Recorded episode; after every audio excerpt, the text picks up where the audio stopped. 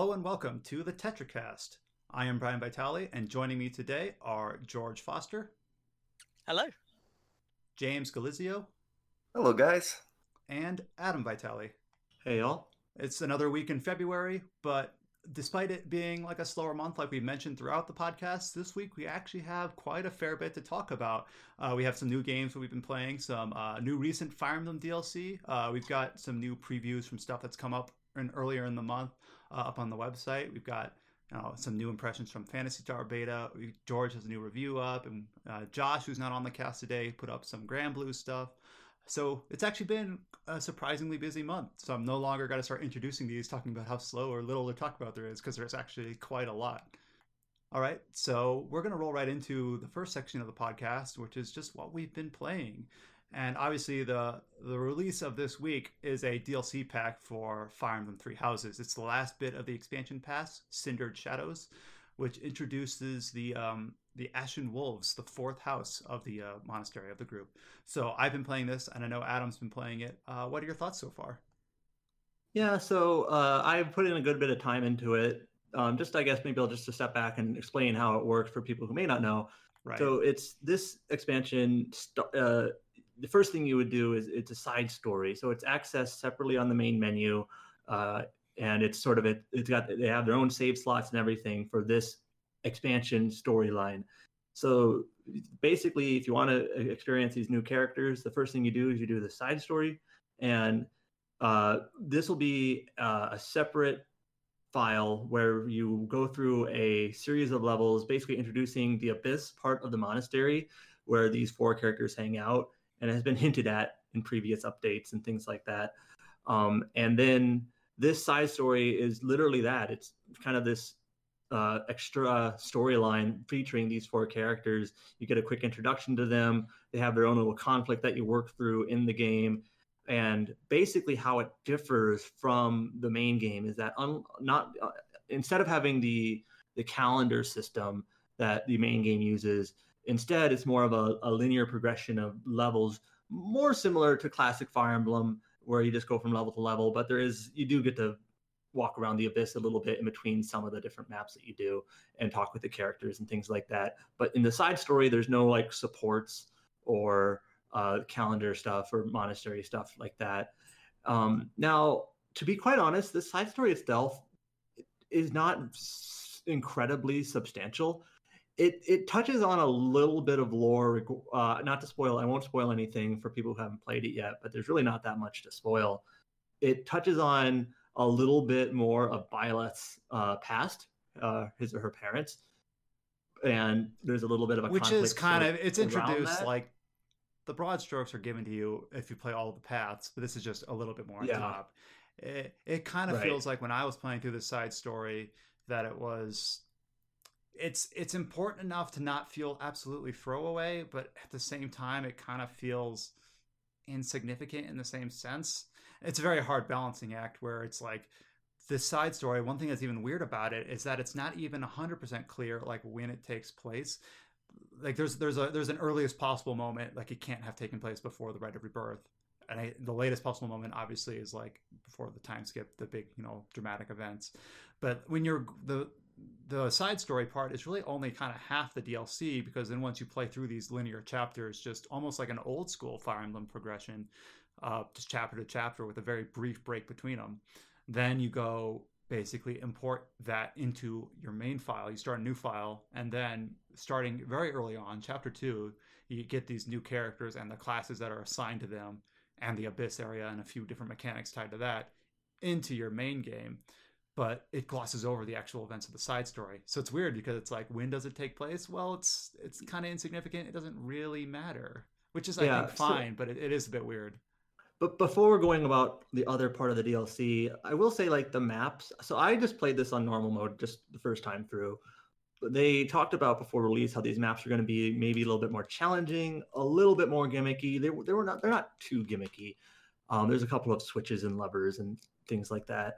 Um, but I could see, and I've seen some other people mention how these maps are a little bit more challenging if you play them on hard mode. because you don't you you can't you don't get the option to grind. You you aren't building up your characters.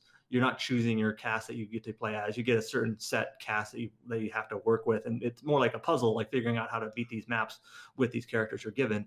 Um, so that's kind of an interesting twist on on the gameplay that the rest of the game has. It's kind of its own. Well, actually, like obviously, one of the previous additions was that maddening mode, which is kind of like unfair right. hard mode.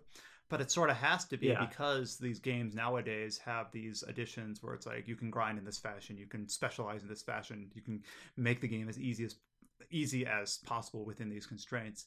Where this playing Ashen Wolves DLC side story on hard mode almost feels like classic, like Hector's hard mode from the uh, games that before they introduced a lot of these kind of more modern uh, systems at play, where allowed you to really kind of grind or progress beyond the means of the of the level design. It's instead very focused, where it's like you get these characters. We know how much EXP the player has had at this point, even from like a design standpoint on the developer side. I would think so. I also played through this on normal mode, but I'm actually kind of curious to try it on hard mode because I've heard I've seen people compare it to maddening mode, but I think the reason why it feels like that is because they they know exactly how much exp you have and what what tools you have available. Okay, you have these units, they're these classes, they've got and also you can't things like you can't even improve them. So and things like what gambits you have, you know, it's all preset. So so I would think like, that that would be conducive to really designing like okay, we know that there is a solution to this puzzle that's more involved and bespokely designed than just gain enough exp in the in the random battles and until you're strong enough where you have the leeway to just kind of roll through. Yep. So but really though this dlc the part that i think is more interesting to me is how once you've kind of completed the side story it's just a done deal then you can load up one of the main routes of the game in the main game. And basically these characters and the abyss are all incorporated into the main game. You can recruit them pretty early on too. And these four characters, Yuri, Balthus, Constance, and Hapi, they all have their own supports, not with not only with each other, but with other characters. And I think the coolest thing about it is that they feel like they belong. They don't just feel like like Anna doesn't have any supports, and she kind of just clearly looks like an extra character. She does feel like it, yeah. Yeah. But like for example, um, these four characters have supports with existing cast members, and it actually so Fire Emblem Three Houses in general. One thing I think one thing I think it does especially well is its world building and how that world relates to our cast. Like everyone is from a different place and has a different situation in this world in the lore, and um, I think these new characters fit into that, and they they're not like filling obvious gaps that were there before or anything like that but they just kind of they're they're they're relatively seamlessly uh, incorporated into the lore of the world. Like just to have uh, for talking about supports two examples for instance. Um, yuri has a support with bernadetta and i won't spoil it uh, but there the the relationship that yuri has with bernadetta is actually something that stems from other support conversations that bernadetta has. So it's basically fitting into that and extrapolating on it. And so it, it doesn't feel like it's just an additional thing that came out of nowhere. It's like, oh, so that's how it works with how these how right. these characters then, are related. I, I was just going to talk about how Constance and Mercedes have a relationship in the past, but as far as I understand, that's not really hinted at. It's just kind of like, well, th- th- that's kind of where they're from the same area, because Constance is also obviously has a history with Edelgard, and um, then Balthus knows Hilda, Hilda's brother Holst, which I'm mm-hmm. surprised hasn't been like a DLC character with how much attention he kind of gets in various supports. And then with Claude, so they kind of give you like no matter which of the routes that you pick, uh, these characters will integrate to some fashion. Mm-hmm. And also, of course, mechanically, um, these these four characters in the uh, in the side story, they're their own unique classes. Uh, you have Warmonk or Cleric, that's Balthus. You have Trickster, that's uh, Yuri you have Valkyrie, that's Hapi, and then you have Dark Flyer, which is Constance. And these four unit types are brand new unit types, maybe some similarities with previous unit types. Like for example, the Valkyrie is a is a mage knight, but more like a classic mage knight rather than the master class like Holy Knight or or um or Dark Knight. Dark Knight.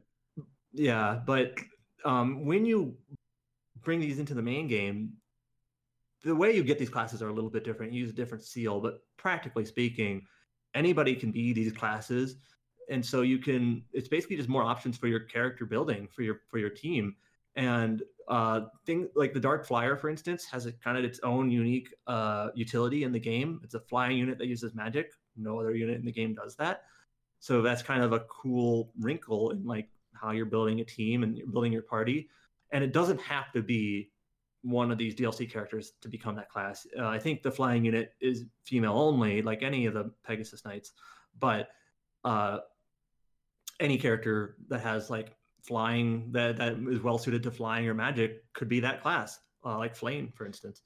So and then one of the uh, one of the um, kind of complaints, not really a complaint, that's stating it too strongly, but the master classes are all like horseback basically almost all of them, with the exception of like the Mortal Savant and the and the Gremory. So these aren't like master classes; they're on, they're on the, they're like their own tier. But it is kind of just cool just to see the variety added. And then these four characters, they're almost integrated like old school, the pre like Path of Radiance or so, where you get like a cast of characters, but only a very small subset of them would actually participate in the main through line of the story where obviously in the last you know 15 years or so that's not really been the case but that's what these four feel like where their supports are integrated the, you'll have npcs in the monastery mention the Abyssians or whatever or and then even like sometimes very not often but sometimes they'll the characters will show up in the monastery in the garden or other areas uh, as you know with their own lost items and things like that so i think they're kind of integrated to the best extent that they could be without yeah. like feeling like that if they were to even if they were to somehow be even more fully integrated where they started to play a key role in the narrative then you start wondering like wait i had to this was an extra right? But but now it's it feels like it's become essential. Then you run into like other uh, examples of games where they hid very crucial story related dlc like i think of um prince of persia 08 which kind of came back. I saw a few people talking about it because of the prince of persia like escape room that was announced and then uh, there's other uh, classic examples like Asura's Wrath, which hid like story relevant DLC behind behind DLC. Um, but this doesn't feel like that. This feels like a very smart, significant, but not crucial addition to the game, yeah. which is yeah, the only, rewarding to play through again with these. Yeah, the only criticism about how it's implemented that I could maybe see people having is if they've already like exhausted all the routes. It's like now in order to see this new support content, between these characters, which is building world building and lore, and people love lore, of course, um, is that you kind of have to replay it to see these characters. But I think it also just that's I think that's sort of just uh, uh, inevitable the way that this game works. But if you have only played like a couple of the routes and you still have a couple of routes left to play, it's cool that now these characters can be joined in as you play them. And so I don't feel like it doesn't feel like these characters were uh, like you like you're alluding to like cut out to be made DLC. They feel like they are additions and not necessary to have. Like they don't yeah, feel like the, the difference between necessary and the difference between necessary and sufficient. Where this doesn't cross right. the line, where it feels like I'm having a lesser experience without these. It's more like just having a better experience with them. And then obviously the way the game is designed. Uh, not everyone, and I assume very few people have already played all four. Yeah, spoiler, there are four routes.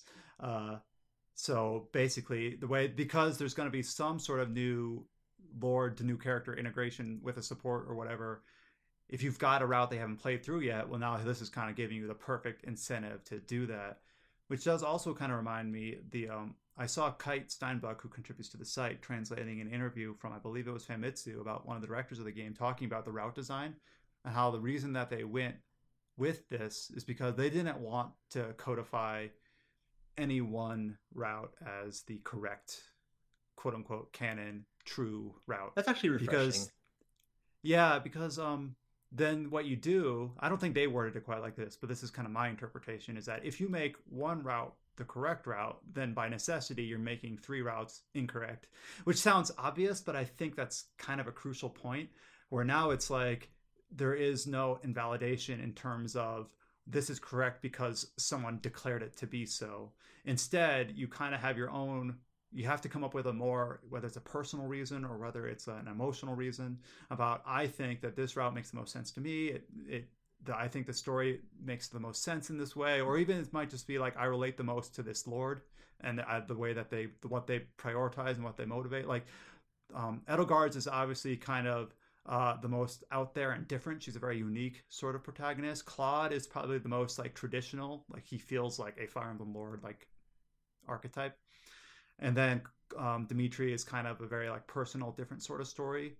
Uh, and that, that might be my personal favorite is the Blue Lion's Path. But you can't go wrong. And then this addition here was so smartly done that each character like Balthus will have a relationship with Claude, and Constance has a relationship with Edelgard. So whichever one you haven't gotten to yet, or enjoy the most and are willing to replay, you're going to get something out of it.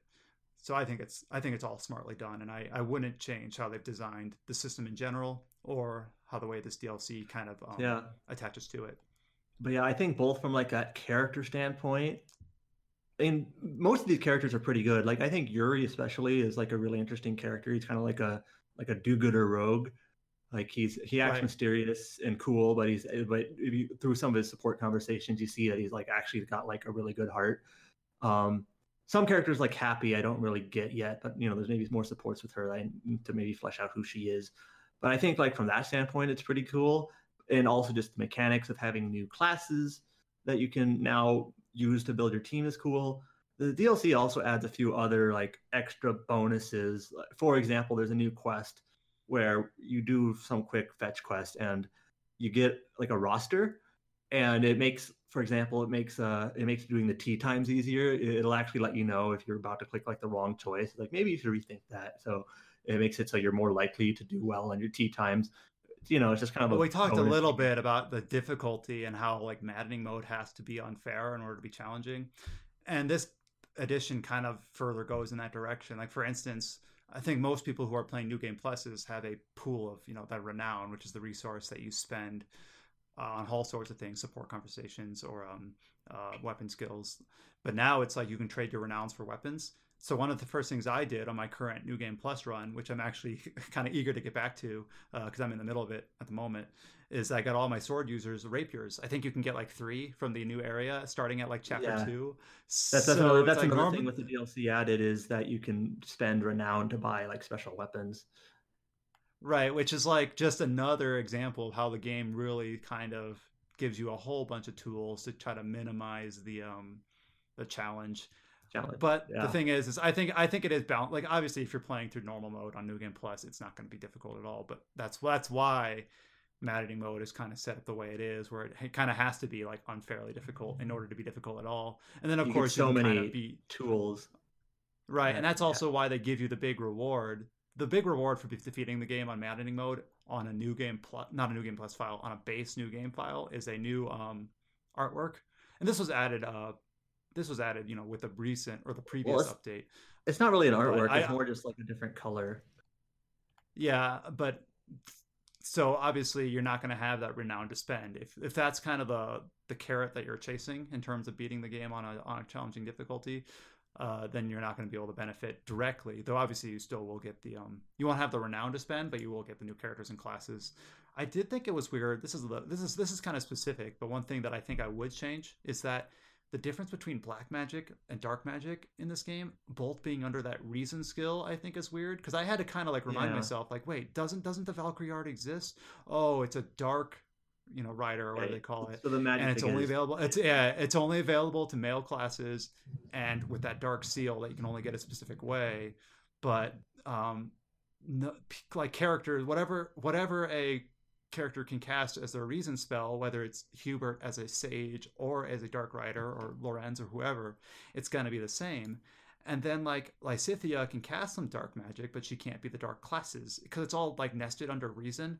I feel like if this system was going to be followed up on, I would delineate those two more directly, which is kind of was yeah. in the in the GBA games. You had dark magic, right. uh, anima magic, and light magic, and I may maybe just for ease of organization they kind of come, they pooled the two together under reason, but I think I, I think you could kind of benefit some class differentiation if you split those out again because they're already doing that on the classes. Now they just do it on the skills. That's kind of a, a footnote, but when yeah. I had to kind of remind myself like how is this Valkyrie different from what we already have? Oh, it's because it's not specifically white magic like the Holy Knight, and it's not specifically dark magic. It just overlaps, which is interesting. Yeah. But like I said, it's good to have those classes that are in addition to the limited range of master classes, and three of them are obviously um, and like the war them, the, the war monk or war cleric is actually kind of interesting because it's it's like a, a unique combination. It's it's like a brawler type, but can use faith magic. And for example, like Constance, uh, she is like canonically the Dark Flyer, but she has like a budding talent in brawling. Um, I don't know what she is for, but like for instance, uh, if you wanted to, you could have her like learn brawling and faith, magic she's good with, uh, or skills she's good with, and have her become a war cleric. And that's kind of like an interesting combination of you know like a front a, a, a like a high HP front front field brawler that can heal. So right and cool like balthus at least at least my i think balthus if i remember right has like the up arrows for those like he's good in the magic but my my maybe this i have to i don't know his growths obviously. If you really want to dig in you could go to the, the wikis or the Serenes forest or whatever but he's not like i don't plan on really using his magic even though like if you yeah. wanted to make him the class that he's codified as I, don't, I think he'd still just be he'd pretty much just be the same as a war master or whatever. Like i don't think i'd use the magic that much.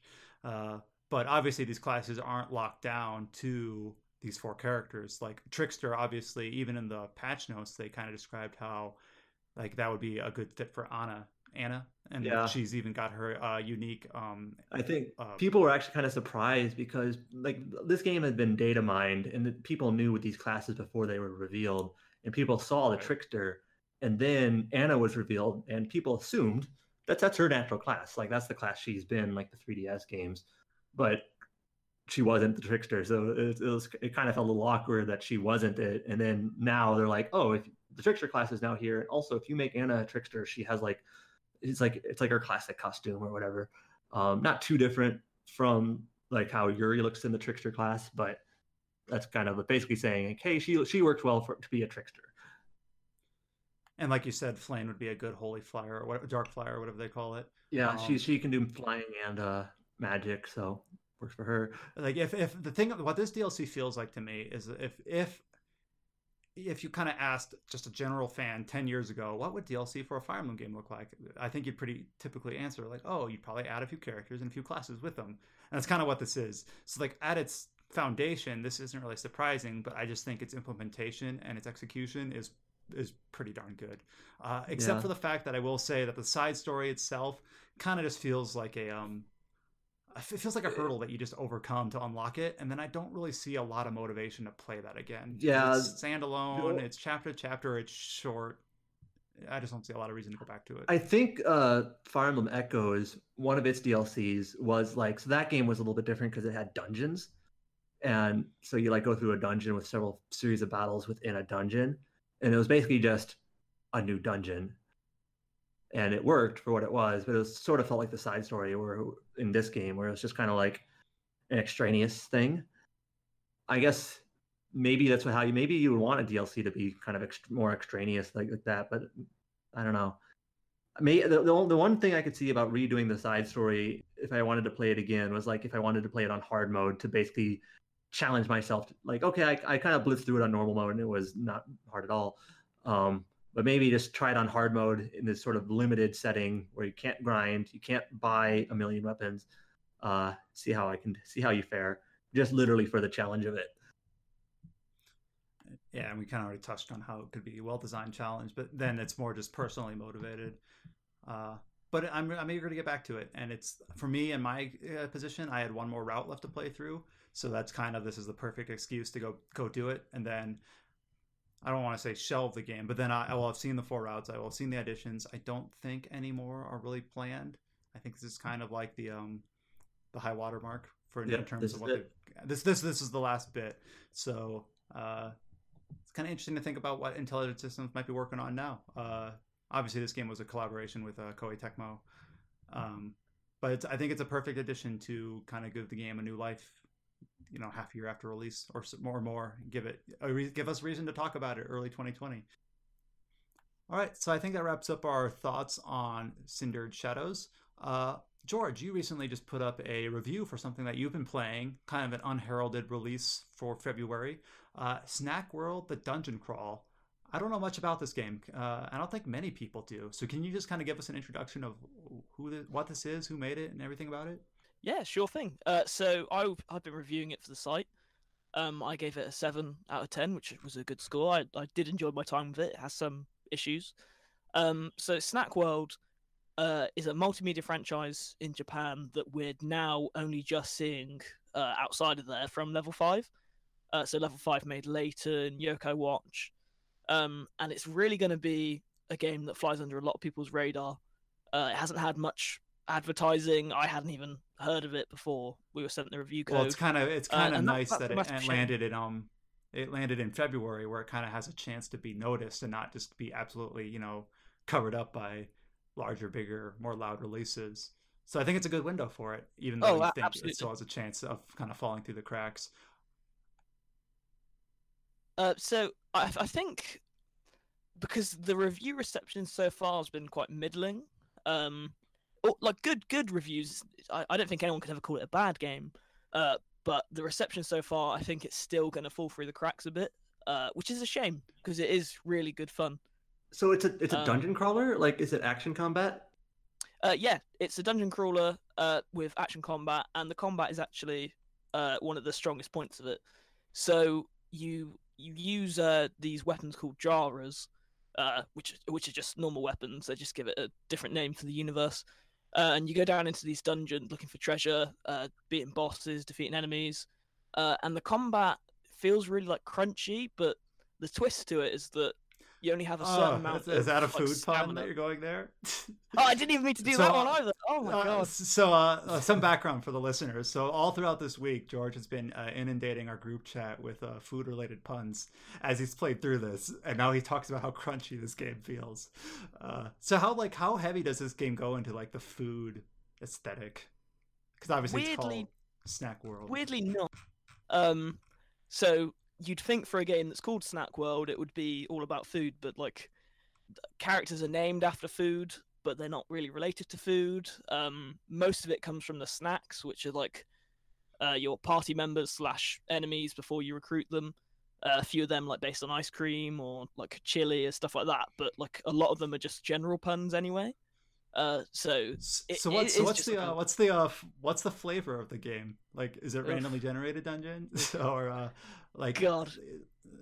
Each each uh, area yeah, has like a theme generated. to it or something like that. So you, depending on where you are in the story, you get access to different dungeons. So uh, the first one, oh, I forget what it's called, but the first one's like a very generic dungeon, and then the next one's maybe like a forest theme, and then there's a water theme, stuff like that uh, but they're all like named with different puns. Uh, so it's quite the the gameplay is quite repetitive and some of it's generic, but the charm really pushes it all through. So like, it is just charming enough that even if you're doing the same quest again, you're like, no, I'll push through because these characters are quite fun and like the game is clearly just having a good time of itself, and I can really appreciate that. At a very low level, you're kind of just describing kind of the the bubble that level five games kind of exist in where they kind of have this like extrinsic quality to them where they're charming and memorable and colorful but then when, when you boil it down there's usually some sort of I don't know how to word it, like design annoyance or something. There, there's something that's yeah. usually that holds them back. Usually not in the ter- not usually not in terms of like, uh, a, like a deliberately, you know, or a poorly executed specific thing, but just kind of like in general, where it just doesn't, whether it's repetitive or annoying, or there's something that just feels like clunky. I know I'm speaking very general, but I'm trying to encompass like the reason why Yokai Watch kind of was a flash in the pan and why um why other level five games kind of land in that you know like you said the seven to eight range and have seem to have a hard time really like sticking the landing.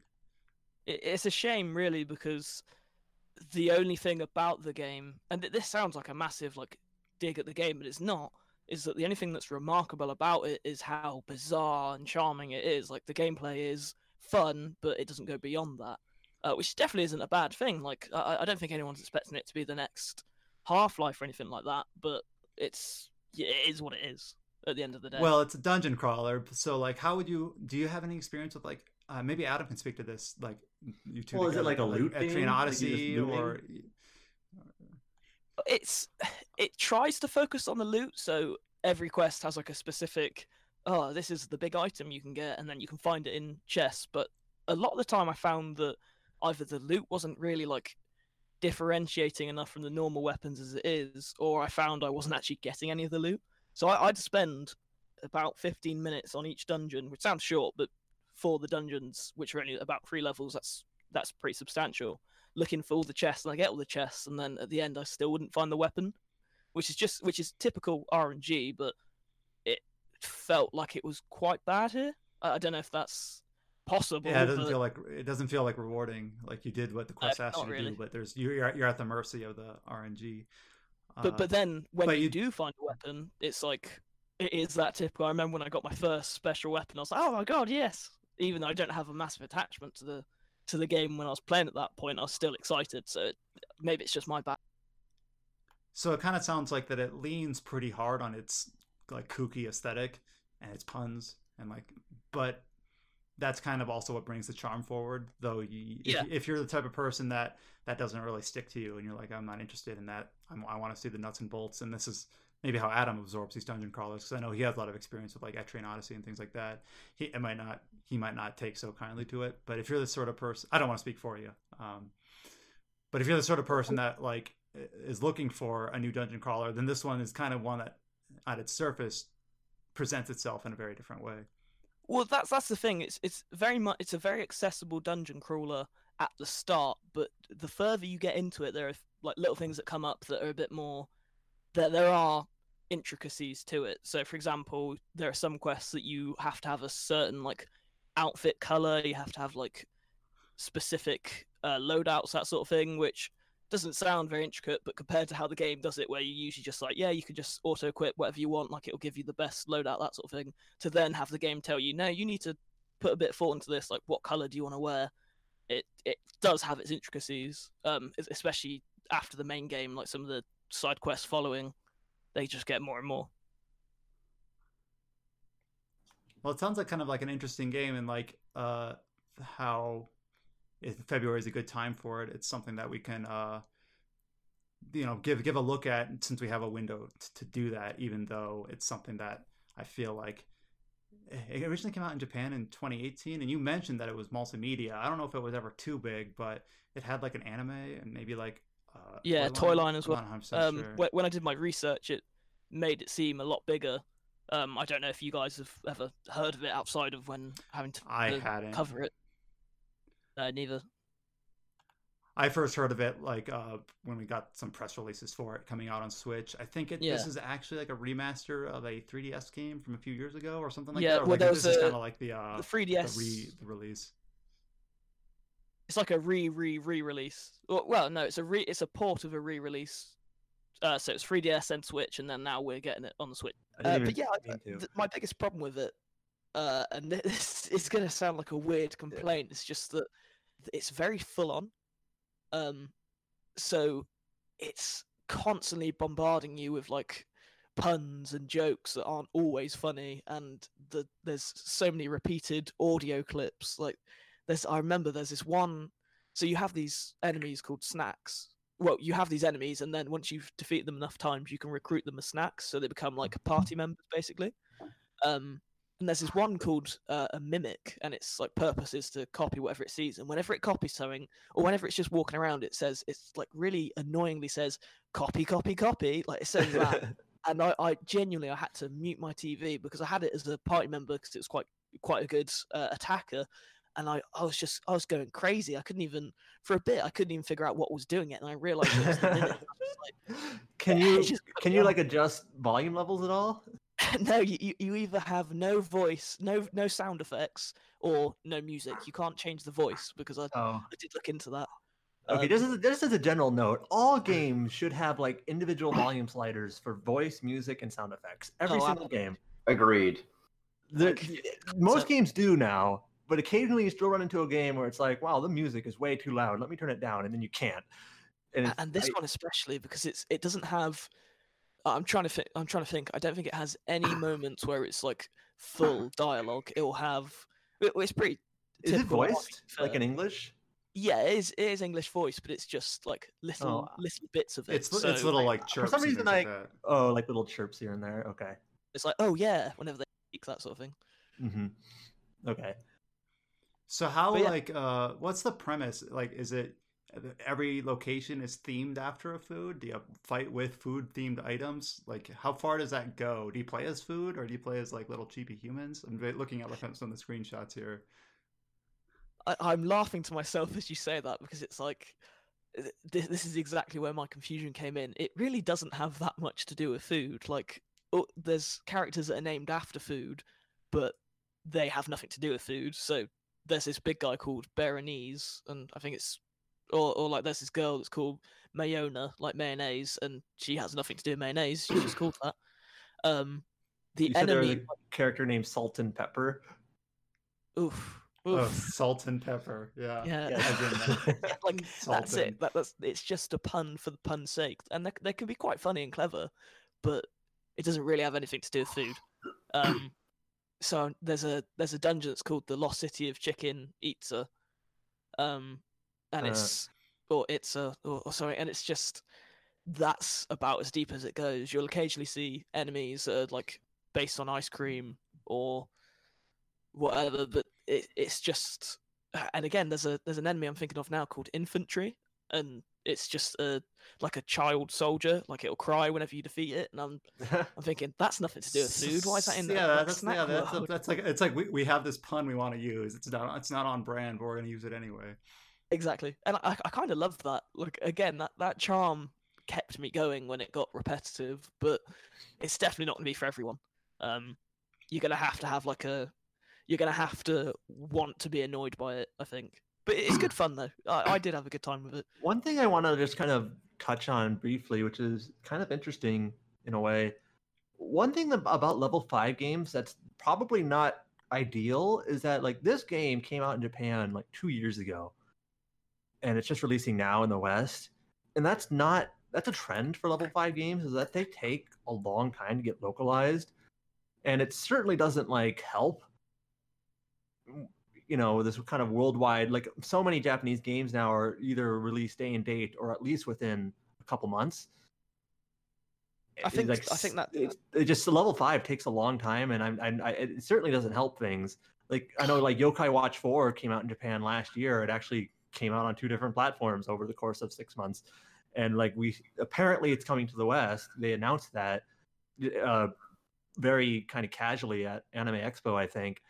Uh level 5 of course also develops yokai watch but it's just when will we get it? No idea. It- they just take a long time. I think that definitely adds to the problem of uh, Snack World flying under the radar because but people just don't know about it. Um, Wasn't Yeah. Snack World originally like a 3DS game? Even yes yeah, like this is actually a remaster plus like new content and that's it's weird because it's like the snack. Like I've I've never heard of Snack World. Um, I like to think that I'm quite in tune with pretty much anything game related, but I. I'd never heard of it. And apparently, it's this huge multimedia franchise in Japan. Like it, it's a kids Uh, show, and it does. i'm not really, sure how really well. huge it is they Yeah. wanted it to be huge Yeah.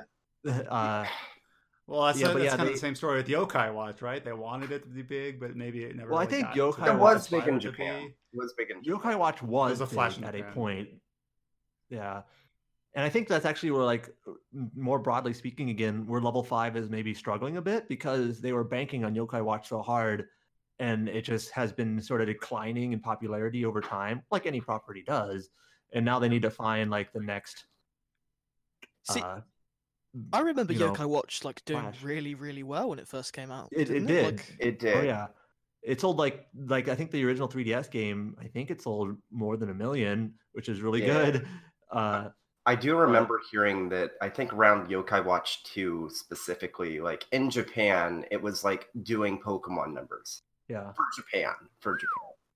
But But it uh, just didn't I- have the staying power. um yeah. Uh, some of us thing I- are, are pretty acquainted with uh, Shaun Musgrave at Touch Arcade, and he actually is a teacher in Japan as well. And I remember he had an anecdote where he put Yokai Watch stickers, like he teaches grade school, um, English or whatever. I think it's English. I'm not sure though. But anyways, he he put like Yokai Watch stickers on their reports or whatever, you know, like a teacher would. And apparently he got like some audible groans, like kids in Japan are kind of over it. Uh, Oh, even, really? so- Jeez. Like it's like yeah i guess it's that that was sort of a that was sort of just uh, a very specific example. Like, yeah, I guess this is not probably as, you know, it's not as hot as it used to be. So, uh, Well, unfortunately, I feel Snack World, especially here, will go the same way of being. Yeah. It, Well, may- like- hopefully would be a hidden gem at most because it, it, it does deserve a, a, look, and I like I'm, I'm itching to play it now a little bit. I've talked about it, uh, but it's not, you know, it's not gonna be the next Layton or anything like that. mhm. But if Yeah. for someone looking for apparently another dungeon crawler, control that's game. sorry. Hmm? As uh, someone Uh, that's looking forward to like another dungeon crawler, this is something they should be looking at if they're Oh you know, yeah, there's no absolutely. Etrian I- I- Odyssey in the pipeline or whatever. Uh, so Yeah, it's good might fun. as well get get, get your uh, food puns on and look at Snack World: The Dungeon Crawl. Uh, Take a bite. It's only it only released on Switch. This remastered version, localized version. Yeah. Uh, yeah, it released Friday, uh, I believe, Valentine's Day. Well, that's one of the benefits about like a slower month is it allowed you to get some time to, to look at that. Uh, something that maybe would have gone under the radar if had it released in a busier time, even though it might just end up under the radar anyway. But we'll give it due diligence to talk about it here. So, any other comments on Snack World? Just uh, give it a look. I, I really wanted to end on like some mighty food pun that would show that I'm really in tune with the game, but I'm not going to do that. So Uh, moving you, on. You've you've, uh, yeah, you've uh, you've done enough. So, all right. So, James, uh, what have you been looking at this last week? Uh, you have listed here Shiren the Wanderer. I don't know much about that, so go ahead and tell us what you've uh, done with that this week. Well, I actually played through this game closer to launch on Vita and reviewed it for another outlet. Um, but for whatever reason, I've just been Uh, in the one second. What of- game is it? Because you have Shiren the Wanderer five. I don't know, like if it, is it a fifth game in a series. Uh, what's the game Well- you've been playing specifically? The official name for the localization is Shiren the Wanderer, the Tower of Fortune, and the Dice of Fate. I think that's it because it's a Yeah. long subtitle and it's kind of hard to remember sometimes. But um, yeah, it's uh, frankly, I think the thing was is that I've been kind of jonesing to play a mystery dungeon game. I've been excited for a Pokemon Mystery Dungeon coming out like early next month, and it's like, well, what should I play? Well, I could play Explorers of Sky that like I'm halfway through a playthrough, or I could play more Shiren the Wanderer. And I was like, I'm gonna play more Shiren the Wanderer. so, um, a little bit of history. Um, the Shiren the Wanderer games. This is actually in Japan. I uh, it doesn't have a subtitle like that. I, I'm pretty sure it's just called Shiren the Wanderer Five. five uh, plus. Well, there, it was on 3DS as five, and then it released on Vita as five plus, and that's the version we got. But kind of like back in the day, uh, we didn't. Most of the games were not localized, so I think they didn't want to call it five here because we haven't gotten most of the other games. So I they gave, they 99 gave it a subtitle instead. I am 99% sure the whole reason we got this game was because of Frank at Aksys is Yes. a huge Shiren fanboy and he personally um, did all he could to localize it. So mystery dungeon games are a bit of an acquired taste, I think. They're roguelike, so meaning you are progressing, you're getting stronger, you're getting new equipment, but then if you die, you lose some things, and then you might have to like kind of build yourself up again. I, I forget exactly in this game what carries over Yeah. that you kind of keep in your progression, but Okay. some some So people absolutely one- hate Yeah. that roguelite structure, but also just like the the, the randomized dungeons uh, and the traps and the things like that. I also played this game and I reviewed it for us, and it's really cool. I think actually, if you haven't played a mystery dungeon game, it's a pretty decent. It gets kind of tough in a way, but I do think it's a good place to start. It's a good place Yeah. to any. Um, so, so as a quick definition, what would you define a mystery dungeon game as? Uh, Okay, it's like a myth- roguelike dungeon crawler. Yeah, um, specifically for Shiren, and I know that some people get hung up on the uh, definitions. Uh, I'd say like stuff like Pokemon Mystery Dungeon and I guess Etrian Mystery Dungeon are roguelites because you um, keep your level ups between dungeons and you like keep your um, equipment, it, well, certain bits of your equipment if you die. Um, Shiren's not like that. You can buy tags, which you can affix to like equipment to make sure that if you die, you have a chance of getting them back. But by default, if you die in a dungeon, you lose everything. So that's definitely like the one big difference between a rogue light, like Pokemon Mystery Dungeon, and a rogue like because it's more like rogue. and some people absolutely detest that design. and you know I understand it, but Yeah, it's, it, it does make that it I've very played- tense. Yeah, anything that I've played underneath that like hand, heading has been the roguelite variety, where there is a, a somewhat rogue softened light. sense of progression, light T. Uh, because I've played like Rogue Legacy, which obviously you kind of pass down your uh, traits from you know hero to hero. I've played the the this is a weird example, but the uh, t- the Final Fantasy X-2 last mission, where I forget exactly how it works, but if you get a specific item, you can keep your your like uh, it's either your level or your job progression as you start back over in the tower. And then last year, I actually did a review for this little indie game called Dark Devotion. It's kind of like Dark Souls themed, not not playstyle, but themed. And then it's got a roguelite sense of you know sensibilities where you you can earn currency and purchase like buffs and passive skills and things like that and then you hold on to those even if you die and lose your equipment but i enjoy having like that all right i'm set back so that, that it makes death feel punishing but i do know that i was able to keep some progression to make this next run feel a bit smoother until i get back to that point I feel like you well, the one thing that Shiren does differently between like compared to other actual roguelikes is that you can save some progression, but it's not automatic. So like I said, you can tag stuff so you can get them back. You can set um you can use like if you use an escape scroll or something to leave the dungeon, you can also like leave items in storage so you know that even if you do die in your next attempt, you aren't starting from square one. You have some backup items, yeah. Yeah, but I think most people would agree that it's still a roguelike because that those options you have to seek them out and it's not automatic. And um, I'll just say this: um, my first mystery dungeon game was Pokemon Mystery Dungeon, so I started with rogue lights, and um, Shiren the Wanderer wasn't my first rogue like. It was um, actually NetHack. If I don't know uh, what that is.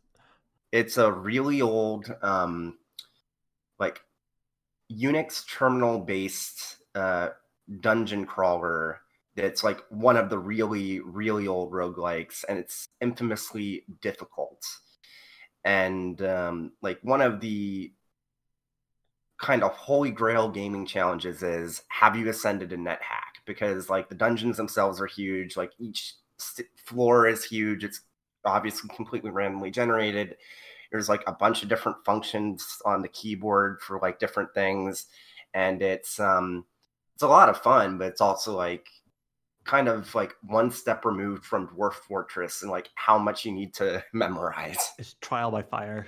Yeah. sort of thing. yeah but uh yeah been playing Shiren the Wanderer again having I uh, should I should you can't obviously see this in a podcast form, but Shiren the Wanderer also has a great pixel art style. It's really Oh. nice. Oh, totally, totally. Um, the other reason I wanted to replay this is that I've been waiting actually to replay it because they announced a PC port like I don't know how long ago it was now, like when Steam, like when Valve was first kind of detailing Steam for like China or something. They uh that um, one of the games that was announced as a Steam for China launch title was actually Shiren the Wanderer 5 Plus, or this one. So we know a PC port's coming, but we haven't heard anything. And I've been like waiting, but eventually I was just like, you know what? Screw it. I'm gonna play it again on Vita. I'll play it again on PC too. And we know and we know Spike Chunsoft is friendly with PC. Like they they released some of the Danganronpa games on there. They released uh Shibuya Scramble on there. So like it sort of made sense that Shiren the Wanderer, which is like one of their bigger properties, would make it eventually. It's just still waiting. Yeah, like we know it's coming. It's just like when. oh well. But yeah, um that's basically what I played this week. I did play more of uh, Phantasy Star Online 2, which I'm not sure if you want me to talk about now or if we want to talk about the uh, closed beta impressions that went up or Uh, we, we can make that our first uh, as we sh- transition out of the um, what we've been playing section to our kind of news section. Obviously, when we had our cast last week, the beta had just gone up less than a day, less than like 12 hours, though it had some delays Yeah. with you mentioned the ships and things like that. So now that the weekend, I think it was extended slightly, and then they pushed back some of the event quest timings and things like that. There was a few They issues didn't- which I think is. Go ahead. Let's just Yeah. go. Let's just roll right into it. What are your thoughts on the uh, on the closed beta now that it's come and gone? Um, let's just say that I'm really looking forward to finding out when the open beta will start. um, I had a lot of fun playing the game on Xbox. Uh, like I have mentioned in the past, I do have a Japanese account. I have played the game on the Japanese servers a bit, but I think I kind of screwed myself over when I first started playing on Japanese servers because I did like play with some like random person that kind of like invited me to their like uh, I, alliance, I guess it is called. Yeah, alliance, and they like helped me grind up levels. But as a result, I didn't really learn the gameplay loop. So I like once they kind kind of just went on their own way, I was like, okay, what do I do? And then it's like, this is boring. I'm gonna stop. And well, that's um, always the uh, the problem sometimes when you like get uh, invited to an MMO or an MMO like game with someone who has the experience because you kind of lose some of that organic. This might not be exactly what you're mentioning, but this is something that I kind of worry about. Where if someone teaches you, all right, this class plays this way, you want to do this sort of thing in this order, you kind of lose a little bit of that intended organic uh, learning learning curve. So when you mention a friend bringing you along and you not learning the core gameplay loop, that's the sort of thing I think about is like, all right, when I play Phantasy Star Online 2 when it comes out, I'll probably wait for the PC version.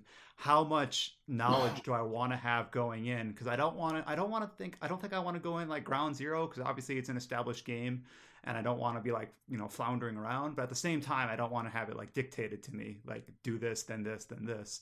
So I, I had to f- kind of think long and hard about what sort of middle ground I want when I finally dive in. Yeah, I will say that, um, and I'll try to just talk about things I didn't talk about last week. Uh, I think that you def I definitely benefited from having played the Japanese version at least a little before hopping in because there are so many systems at play here. Like I remember one of my main complaints about the game when I was playing on the Japanese servers was that by default your inventory space is super limited. And that's still an issue to be sure, but the game has a ton of systems that make that a lot less of a pain.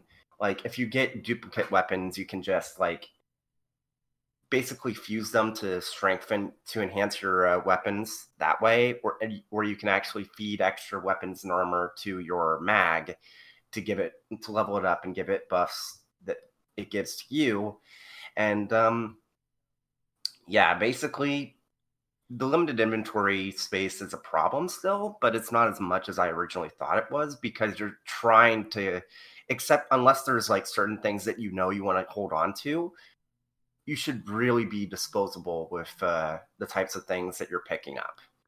But when you're starting so that, out, sometimes it's hard to like, oh, what if I throw away something I need, and then you end up hoarding things, and then you don't know like yeah. what systems you should engage with to, to try to limit the burden.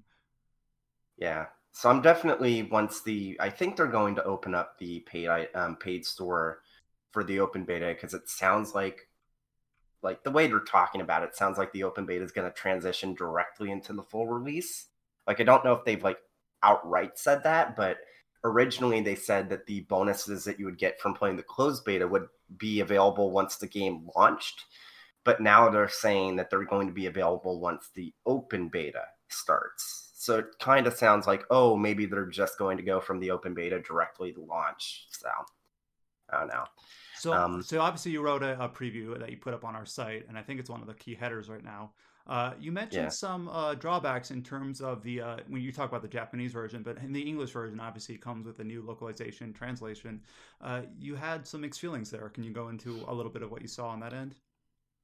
Well, I want to stress it was closed beta. The translation wasn't finished. And even if it was, Phantasy Star Online 2 had been out in Japan for eight years or somewhere around there. It had plenty of content added. I think any um, localization company would have have like trouble trying to translate all of that text and dub all of those voice lines like in such a short amount of time.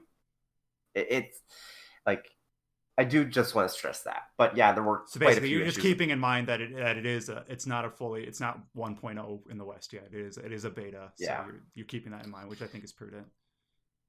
But the translation definitely has some issues. So like despite what I said, I am worried that at least part of these issues are still going to be a problem once the game releases just because of how many of them I ran into. Like it felt like I was constantly running into translation issues to the point where sometimes it felt more like I was playing the fan translation than the official localization. Um, but you are right that some of it might just be sheer volume. Like I've played English released MMOs that have had you know errors where the spoken words don't make don't match the uh the written ones or the written ones have typos. In Oh, them. yeah, it's just yeah. like th- those are going to be missed, and whether whether it's just simply you know copy copy editing or or a result of a translation effort or a localization effort, you, you don't really know. You don't know the background. So Yeah. there is that, I- there is that just volume aspect to keep in mind. of how I do think that maybe not all of the English voice lines have been recorded yet, but I'm not sure because I did see some people mention that they ran into issues where they set the Japanese voices, but they heard English voices from some like NPCs and stuff. And I ran into an issue like on the last day, I was actually checking out the uh, casino in the game.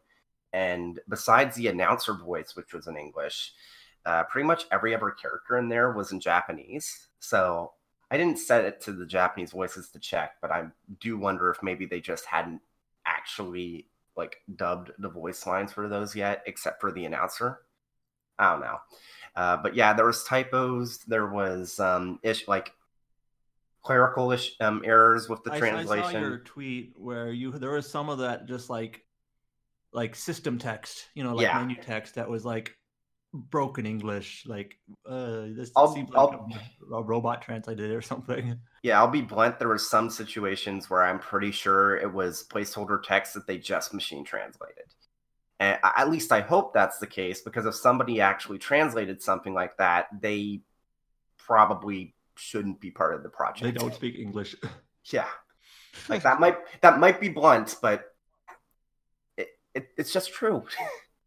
um, Well, yeah, maybe, maybe there was a time constraint there in terms of we need to have something shippable for a beta Yeah. that's we know is incomplete. yeah, Again, we don't know the background. I'm assuming it was machine You'll, you'll be, translation. I assume, yeah, I assume you'll be more critical once we're at full release and they have some time to polish it out. And if it still falls through the cracks, then you can kind of maybe maybe scowl at it a little bit harder than we're doing right now. this doesn't happen too often, but sometimes when we get like review code for a Japanese localization, this doesn't happen too often, but there are there are times where like they'll actually send over a review code and they'll actually say like just a note, not all the text is translated, so you might run into some Japanese words here and there. We're aware of it, just so you know, and you will like run into like oh, I guess this line wasn't translated yet. And so sometimes some of those lines they don't like get implemented into the And they are aware of it and they've already scheduled a fix, but just they don't have a, a shipped version with that implemented yet. So because knows if that was that Now. I don't know the case for Phantasy Star Online, but I know for how a lot of these low companies work is that they they'll do the translation in like a document, like a spreadsheet, and then they'll actually have to send it over to the Japanese developer back in Japan, and then they actually have to do the programming into back into the game. So it can sometimes take a bit of time to go from actually translating it and putting it back into the game because they don't actually the localizers don't actually do that. So you run into weird things like that. in Just some general. cases anyway. But like you said, you don't Yeah. you don't know if that's the system at play here, but it's just something to keep in mind. But yeah, uh, like like I said last week, I'm excited to try this. It's been a while since I've jumped into a uh, big online MMO ish game like this, and for some reason, just the art style of this one has really kind of piqued my interest. It's different from kind of the Western fantasy that you see, or even like the Final Fantasy sort of fantasy. That's a bit redundant. You know what I mean? Uh, it's it's just got a different aesthetic to it altogether. So it's something that I think is kind of interesting and stands out amongst the shrinking crowd of MMO like games. And obviously, it's been well established, and you know it's been been well supported for the last like seven years on the Japanese end. So it's got plenty of stuff to go dig into. yeah, just one last comment about the translation. I think I mentioned this last week, but uh, do feel like um, it really is interesting. Isn't the best word, but they didn't even try to sync the lip flaps between the English and the Japanese, and it's not even like some cases where it's just like the lip flaps don't match up. There's several cases in cutscenes where the English dialogue will um, either keep going after the lip flaps have stopped or the English dialogue is stopped and the lip flaps keep going for a, a second or more. So, Yeah, I don't know. I I guess I'm I'm a bit of a fossil where I'm used to playing some older MMOs where their their their lips aren't even like modeled. Like they they don't even have fish lips. They just don't open or close. Period. Yet they have voice lines. Like so for me, who's I played you know original RuneScape, original Guild Wars, things like that. I'm like, yeah.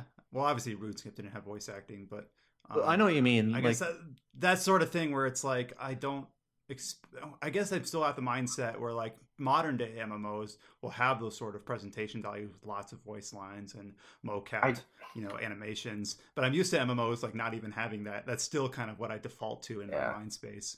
But I'm not saying that excuses it or that I don't care at all. Like, yeah, I'm fine with that. I think. So yeah. obviously, I'll yeah, see how distracting it is once bit. I see it in person. I don't think it would annoy me as much if I didn't know that the Japanese voice lines were synced up. Right and then obviously even on single player games sometimes uh, the uh, obviously in like big square enix pros, uh, properties they do rework the voices or they're matched to english in the first place. But then some other games they just they don't like for instance like monster hunter it's clearly not it's clearly not matched to the english voices. Uh, i think they do uh, some clever uh, job trying to get them to match as close as they can but you can tell that it's not you know not intended. They sometimes not intended I, animations for the English voiceover. Obviously, depending on what the line is, sometimes if you try to match like an English line to the Japanese lip flap, you get some weird inflections where it's just like they have like awkward pauses or things in like the middle of an English line that don't really make sense in English, but might make sense in Japanese in the way just the sentence is structured. So sometimes I think it might maybe it has to be like a case by case decision. Like, do we match the lip flap here and like work the line around it, or do we just have the line sound natural and the lips don't match. So right, and obviously that'll depend on every you know different publisher and what they're going for.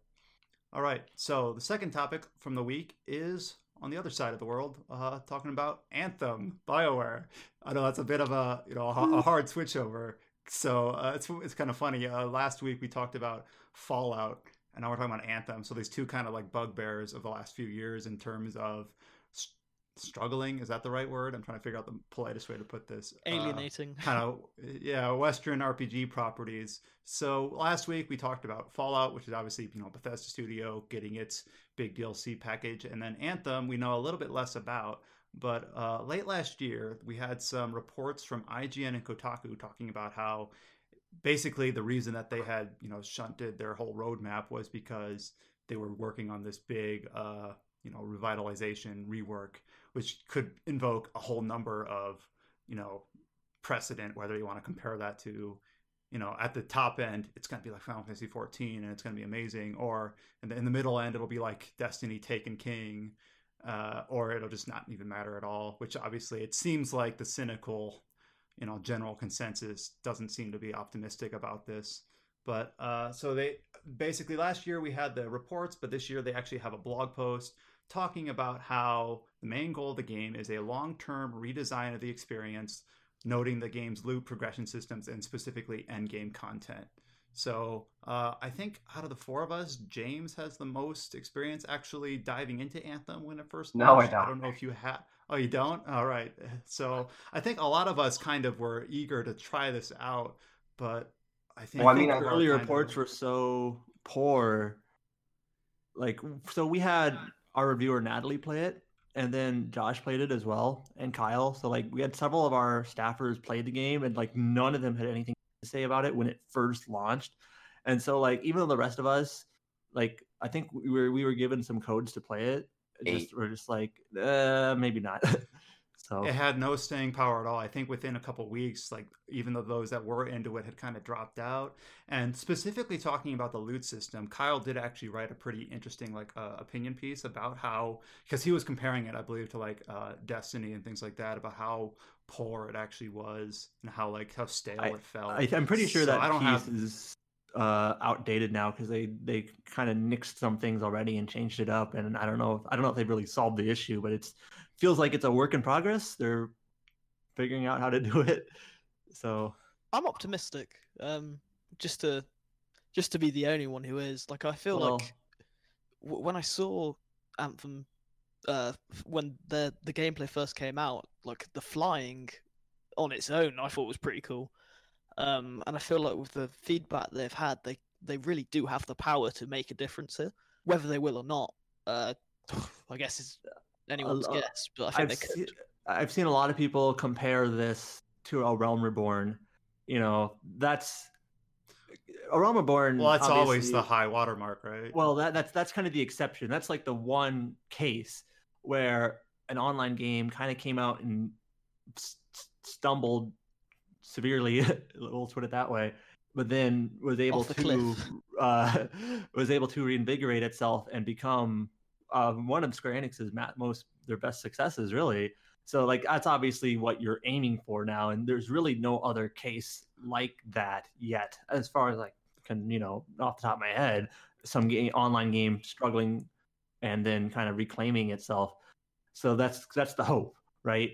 Is that Anthem next or Anthem 2.0, whatever they call it, whatever it releases, will find an identity, will shore up some of the issues that it has with loot and progression, and be able to capture an audience and Uh, succeed. unfortunately, their blog post just kind of punts all the details out, basically Yeah. saying just you know, please wait.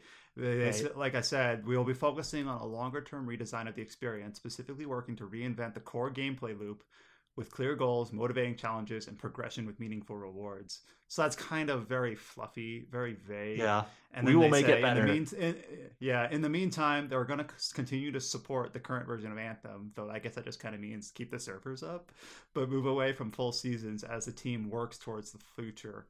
And then uh, they are going to revisit past seasonal events. So it feels like it's almost kind of like you can just ignore us, to, to be a bit cynical, you can just ignore us for the next several months because we're working at this, That- but it's going to be a while.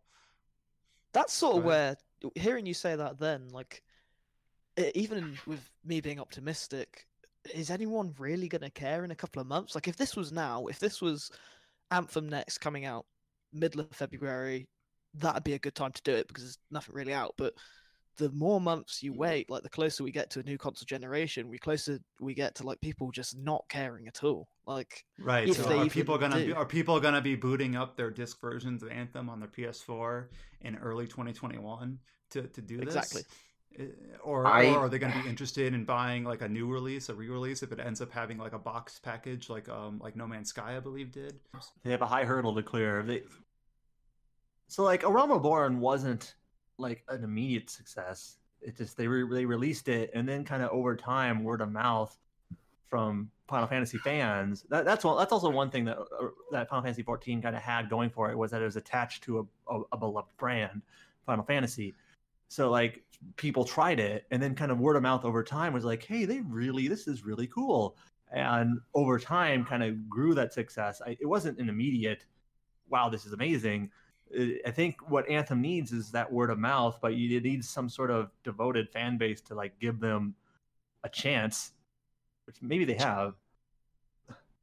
which, But- which it did like the, it almost to me it almost has it has this stigma surrounding it. Um, Mhm. like Well, it almost has the opposite reputation. problem where it's Bioware moving away from their established brands into something that Right. almost feels Exactly, like yeah. it's just following in the wake of more successful games like uh, Destiny. Final Fantasy. 14 also had kind of that carryover from Final Fantasy 11, which is also pretty successful and well loved in its own right. So it had kind of this pool of players who had played Final Fantasy 11 interested in it, no matter what it was, and giving it a chance. Again, kind of that branding idea where Anthem doesn't really have that branding um, besides the BioWare branding, which I know BioWare has their fans, but it's more their single player stuff, right? So this is sort of a I'm, I'm just trying to point out like it, it's it's going to be a, I believe like a harder uphill battle for them here, and even just to get people we in the make the door, let alone the product but- itself. yeah. so- All right, so I don't think there's really much more to say on that. I guess we're just gonna keep sitting on our Please hands wait. and waiting. I know I, I'm not really interested in like you know really thinking about this project, this game, until they really give more concrete details. Because it really just sounds like they're in a holding pattern until they're not. Which when are they not going to be? Who knows? So, all right, hurry up and wait. For our next topic, this is something that I put on here. It's something we did talk about briefly last week. So, uh, Pathfinder: Wrath of the Righteous, the CRPG from Owlcat Games, started its Kickstarter last week, which we talked about how that's kind of just a trend for this style of game. Uh, they did pass $1 million in uh, backing pledges, which just seems to be kind of like a watermark that a lot of these Kickstarters uh, hit, whether it's Divinity or Torment or Pathfinder.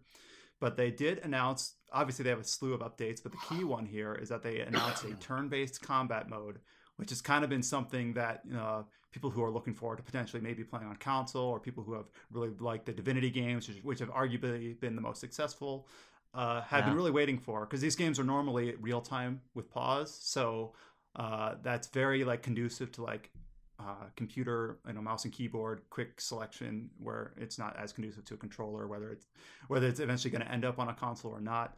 But uh, it's something that people have been waiting for, and I think it's gotten a lot of buzz enough that I felt like it was appropriate to mention here. So, Wrath of the Righteous will have a um, baked-in, you know, officially supported turn-based mode, where the original Pathfinder Kingmaker just had a well-received mod. So, uh, I don't know if you have any other real comments on that. Uh, I just I think like is- so I don't have as much experience with CRPGs. But like uh, like I said last week, I have played some of Baldur's Gate, the original, and so that's the classic real time with pause combat. And like while I don't hate real time with pause, I don't. I think like turn based is probably preferred for me. Just it's a little bit more strategic, kind of planning things out.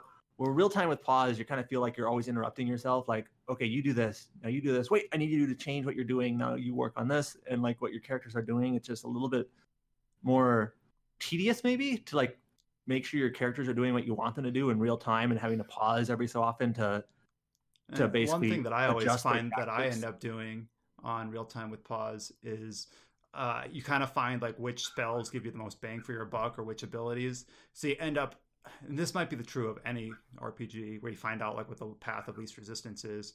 But you kind of figure out, all right, if I have my mage cast this, my healer cast this, my warrior stand here, and my thief do this, I win most fights. And then you just kind of do that, kind of like on a rote uh, basis for like you know i guess trash mobs or whatever you want to call it so that's that's going to be the cool thing here is that it's it's it seems like by all accounts it's going to be this tog- toggleable thing where if you have trash mobs and you don't really want to like spend the time you know going through iterating iterating through turns you just do that what i just described and you clear through it and then when you get to a boss encounter where you actually might need to try a new That's tactic true. or a new technique eh, you turn on your turn-based mode and then all of a sudden it'll slow the game down yes but you can be like all right i'm going to implement a strategy specific to this encounter where if you did that for every encounter in the game it would just bog it down which has kind of Yeah, been the one complaint that i've seen like for instance for um pillars of eternity 2's turn-based mode it's set- it's selected at the beginning and it kind of makes it so that it takes a long time it's almost like the playtime of the game will depend on this selection right here it'll be like plus 30 hours if you go turn-based just because the game was not originally designed with that in mind. Where here now they kind of have to have this compromise where it's like, well, it's it's designed for both as to the best extent that they can. But I don't know if you mentioned this, but yeah, it seems like turn-based modes have been sort of a something that people have been pining for in these sorts of games. Like with Pillars Two, Deadfire, it was added like a, a long time after release, like several months or maybe even a year uh, after I'm pretty sure it was after it was after or right alongside with their like their last DLC package. But yeah, it was pretty late. Yeah, and then like you said, Kingmaker, it was not officially supported at all, but someone made a mod for it that was well liked. So it's just something that people wanted for these sorts of games. And I can see why. Right. Yeah, so I've never really played like I played obviously, you know, the turn-based. I've always played with the intended style, I guess is what I'll say. I played um Pillars of Eternity with the real time and I played Divinity with the with the turn-based and I've never really um, used a mod or anything to really toggle to the to the other choice, but since if this one allows it on the fly within the same same file, then why not?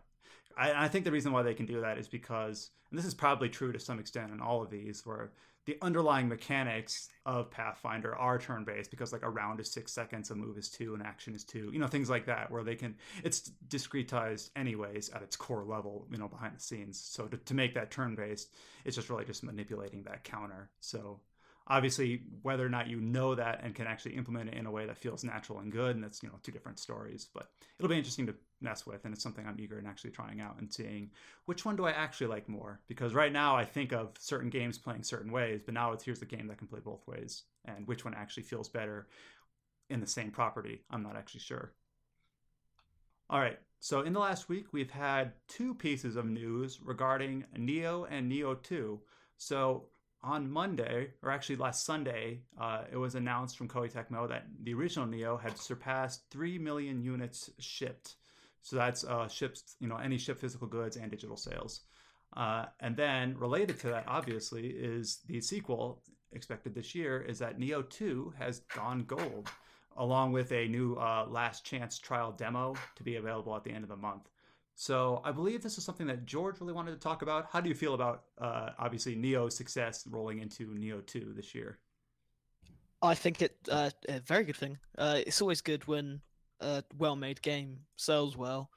Um, but I especially wanted to bring up because in this day and age, when you have stuff like uh, GTA, for example, selling however much, sell like a billion, 120 copies, million. 20 million a year, yeah. Jesus, like when when you hear that, uh, like one million, two million, three million doesn't sound like much, but that's like a massive accomplishment for Nioh because like it was the fir- it was the first uh, in what is now probably going to be a series, and it sold three million. Like that's really cool. Um, so I just wanted to mention like well well done to Nioh. Uh, Nioh Two looks Well, fantastic. it, it kind of feels like obviously in the last few years we've had a slew of forgive me dark souls likes uh where this one feels like it's, it's this one feels like it's kind of been the one that's really been able to kind of like set its footing and establish kind of its own like unique uh, more action oriented identity which you might argue bloodborne did as well obviously from the same developers but and we did discuss uh actually i don't know if we discussed it on the podcast but we published within the last month that uh code vein had had uh passed 1 million as also a game in the same genre so Nioh being at three million kind of shows, you know, at least we can come. I think we're, we're fair to compare those apples to apples uh, in terms of their success. They're And both Nioh's a game they're both that- they're both right. new uh, IPs. They're both Japanese games.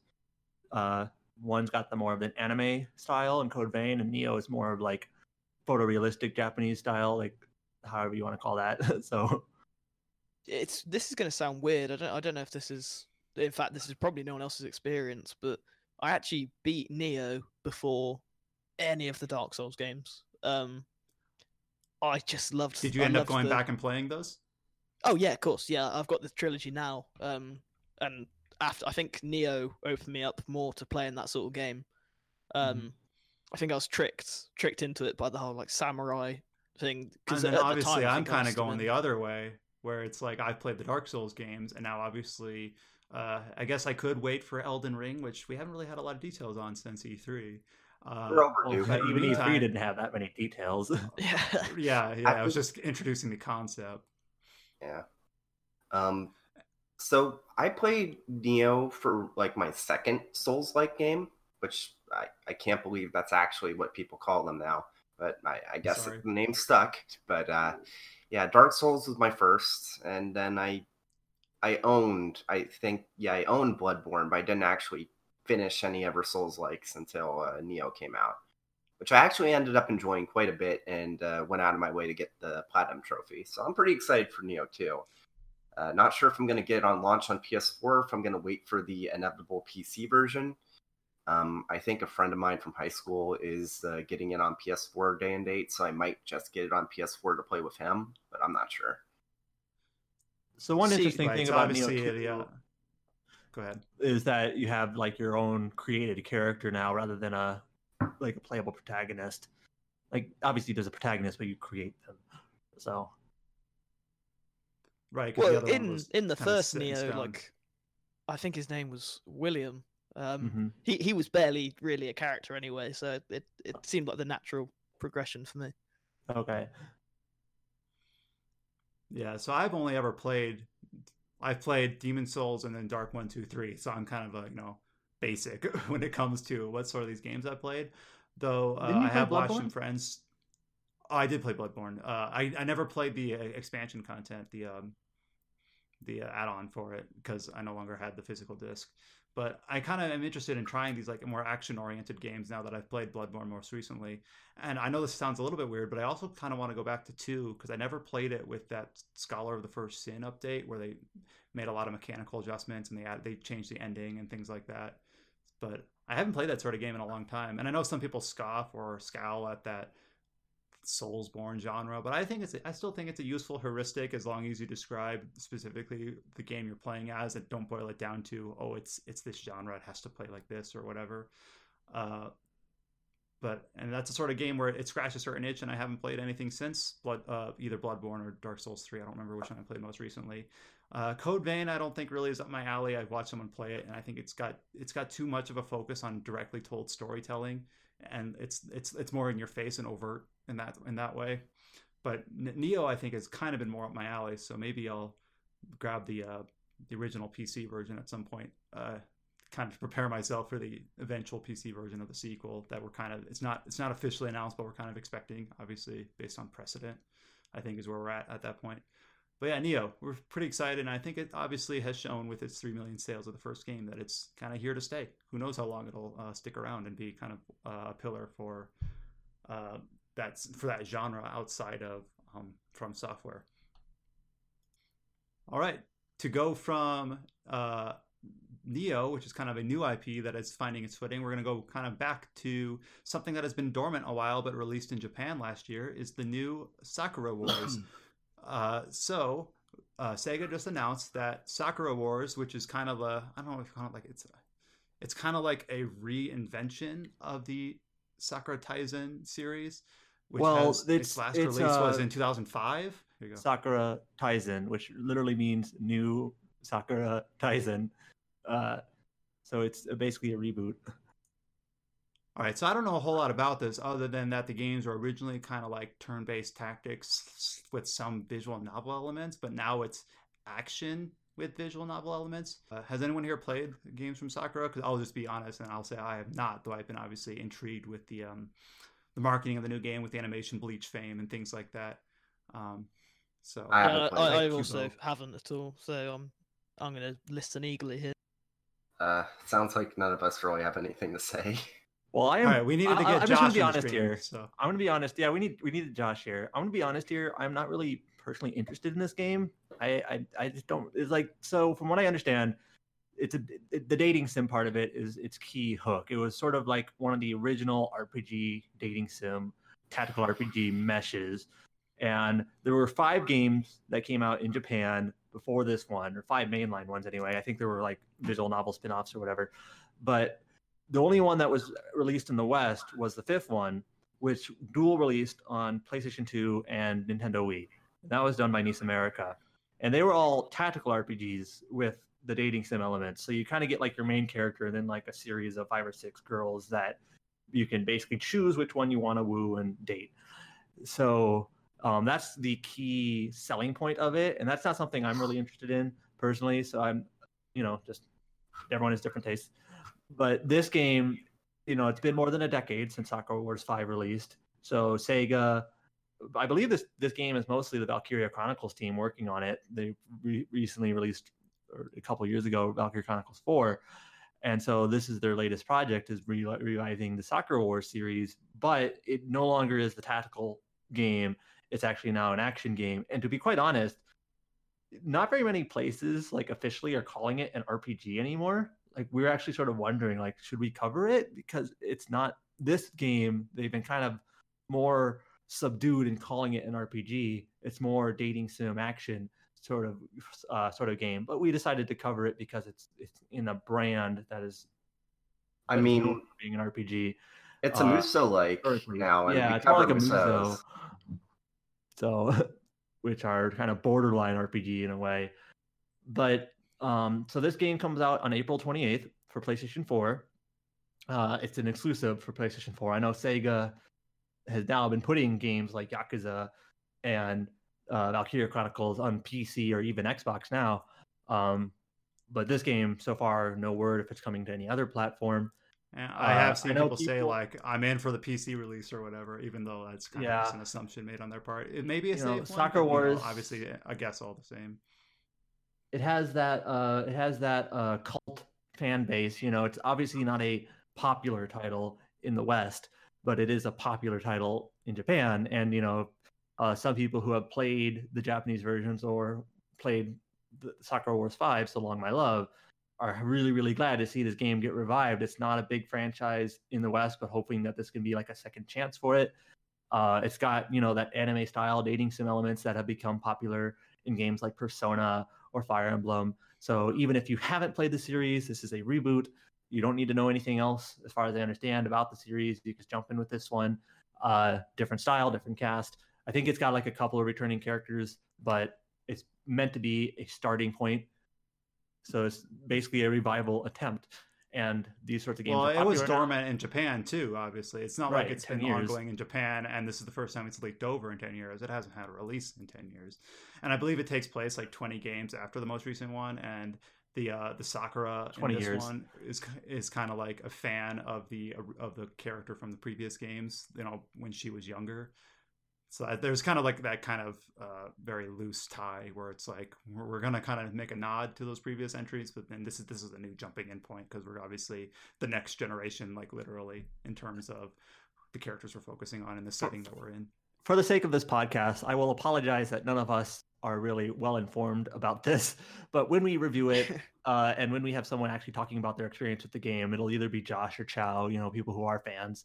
You know, obviously the RPG genre is so broad that everyone kind of has different, you know, styles of RPGs Right. they like and brands that they've been accom- that they've been accustomed to or familiar with. just unfortunately, just lined up. We're talking about Yeah, well, soccer. I think constantly. Josh would have been here this week, but he's been under the weather. So obviously, we're Yeah. wishing him the best. But next time we get him on, even if this uh, news ends up being a little bit uh, older, we'll talk about uh, you know his his interest in the game and his experience with it, and you know, and we do have the announcement uh, with all the actual you know nuts and bolts and details on our website talking about Sakura Wars. So probably not something I'm personally going to be looking into, but it, I am glad to see the it's it's I'm excited to the to see the excitement around it because we shared So, the like, date and it got a lot of shares. just to kind of so- branch off the idea, there are several dormant Japanese RPGs that I would love to see get revived, like Suikoden, Breath of Fire, those sorts of things. And like if those got a new Suikoden or whatever, Shin Suikoden Wars or whatever you want to call it, like I would be ecstatic. Like, yes, this is finally coming back. Although with the state of Konami, maybe not. Uh, anyways, like I understand the excitement around it because I have my own brands and franchises that I am passionate about that I would love to see come back. So the fact that Sega actually did go back into the vault to bring this one back, I totally understand the excitement for it. It's just something that I haven't really, you know, experienced. That's where I fall on it as well. I think we're all. It's always nice when a, Mhm. a dormant franchise gets revived because you know that even if you're not excited, there are people out there who are going to be excited for it. Mhm. and then by proxy, you're kind of like vicariously excited. Yeah. All right. For the next topic, I know exactly who's excited for this one, or at least I presume that he is. Uh, Utawarerumono, Prelude means of the life. Fallen. there you go. We're going to talk about Vita more than we're going to talk about uh, any other dead franchise or console. It's not dead. It's still alive. 2020, you were just playing uh, Shiren the Wanderer, so now we're talking about Utawarerumono. So Prelude to the Fallen releases in late May, 26 in North America, 29 in Europe. Uh, for is it for PC or is it for all Vita, PlayStation PS4, 4. Okay, so NIS America, who is the publisher and the localizer for this game, they are releasing it for PlayStation 4, and that'll be a physical and digital release. Um, and PlayStation Vita, that's going to be a digital only release because they, they don't make carts anymore. Um, now, DMM Games is a different publisher who recently released the games on PC, which James had some issues with, like with the resolution and whatnot.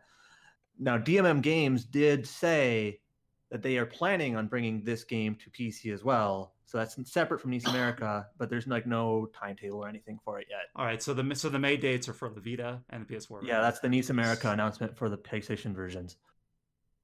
Yep. Um, it's kind of crazy. Like I know that like before this was announced, like last year, people weren't sure if it would actually come over because, like, um, Mask of Deception, Mask of Truth are great games and like especially great tactical RPGs, but never got the impression that they sold particularly well.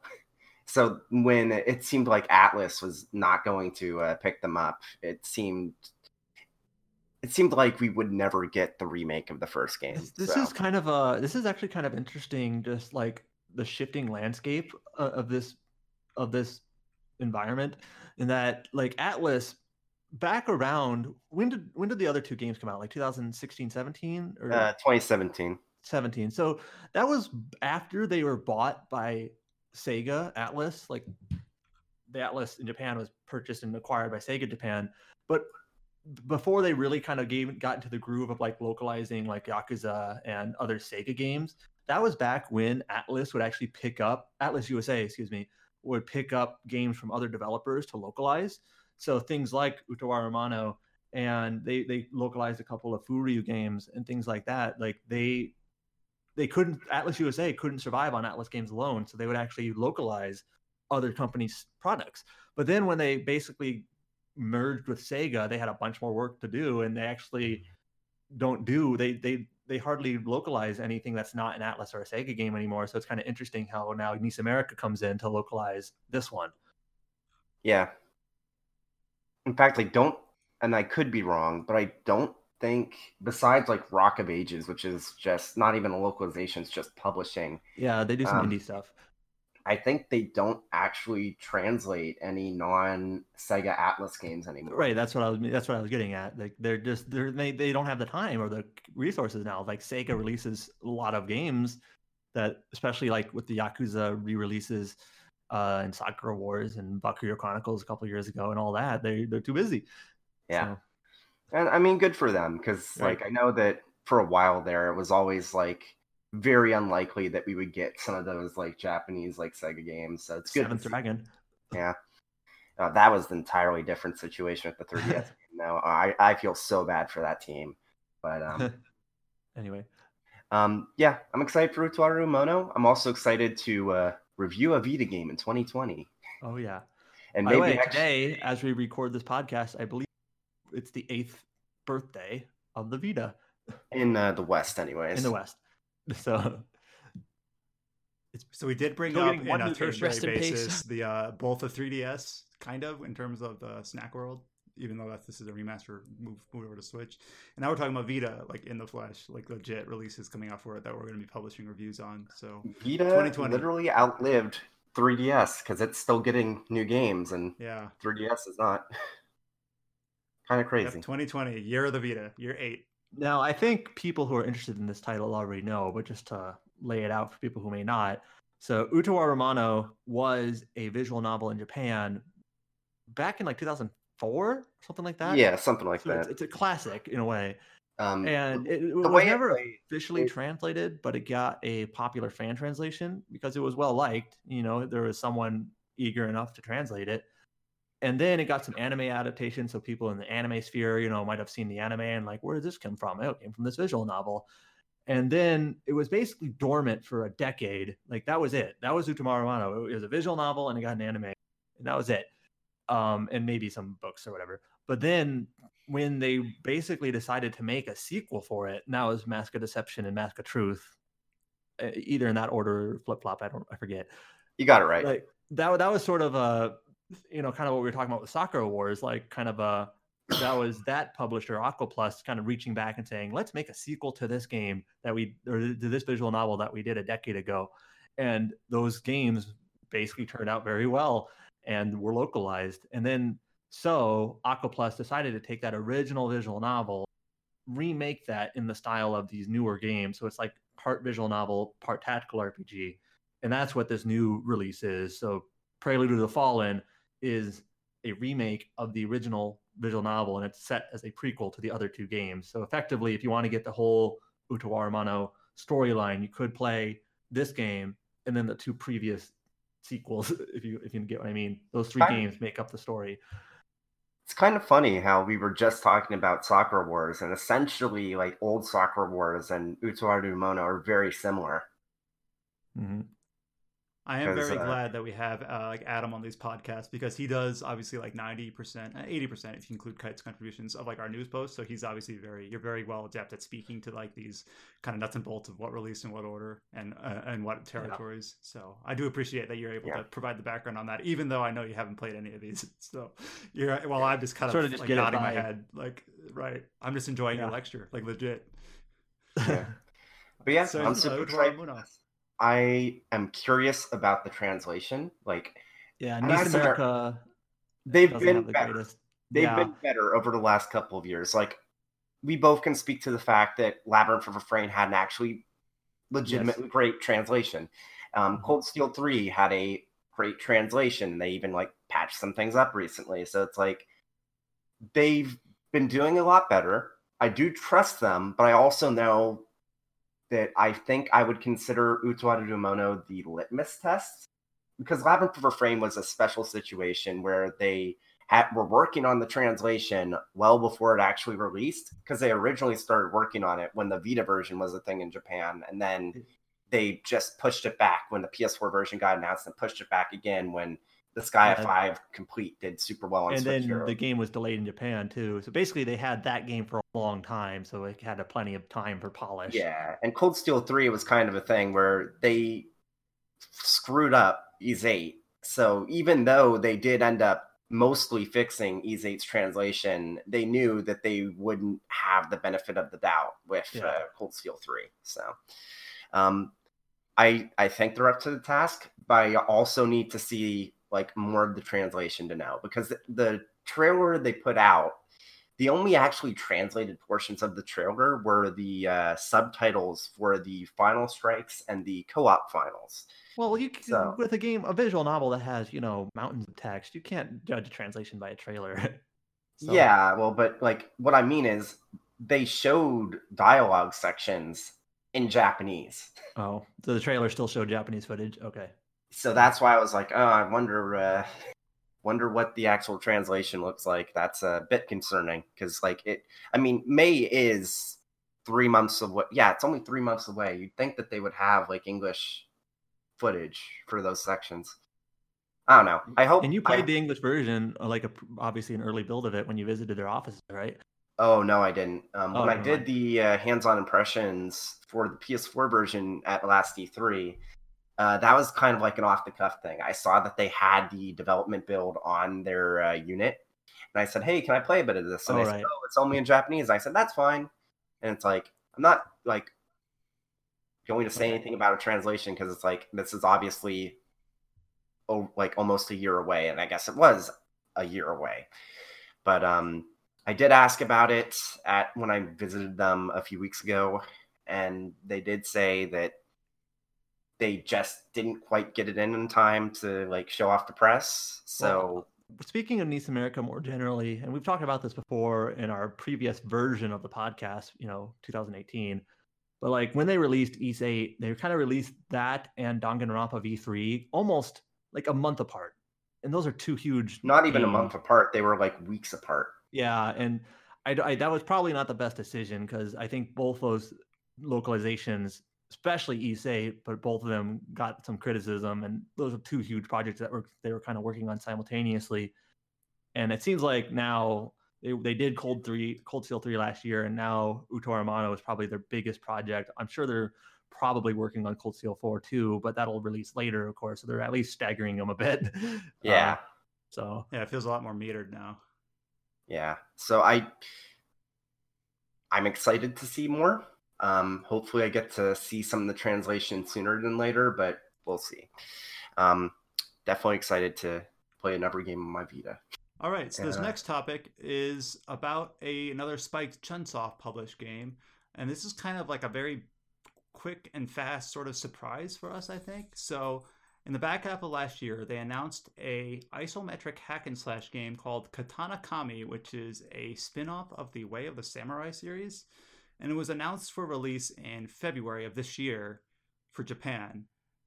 And that's kind of where it was left off, as far as I know. And then, Well, here, let me do what I announced- do and explain a bit. well, basically, So- I'll, I'll I'll give you the lead. They basically kind of surprise announced the localization in a very quick succession. Well, the thing is, it's it was coming out in the West. but announced that right, when the game ahead. was announced in Japan, they and first of all they announced it for PC, and I know that's not hundred percent because sometimes it takes a while for a PC version to get actually translated, like with Saga Scarlet, Scarlet Grace. And there, we broke another rule. We talked about that game.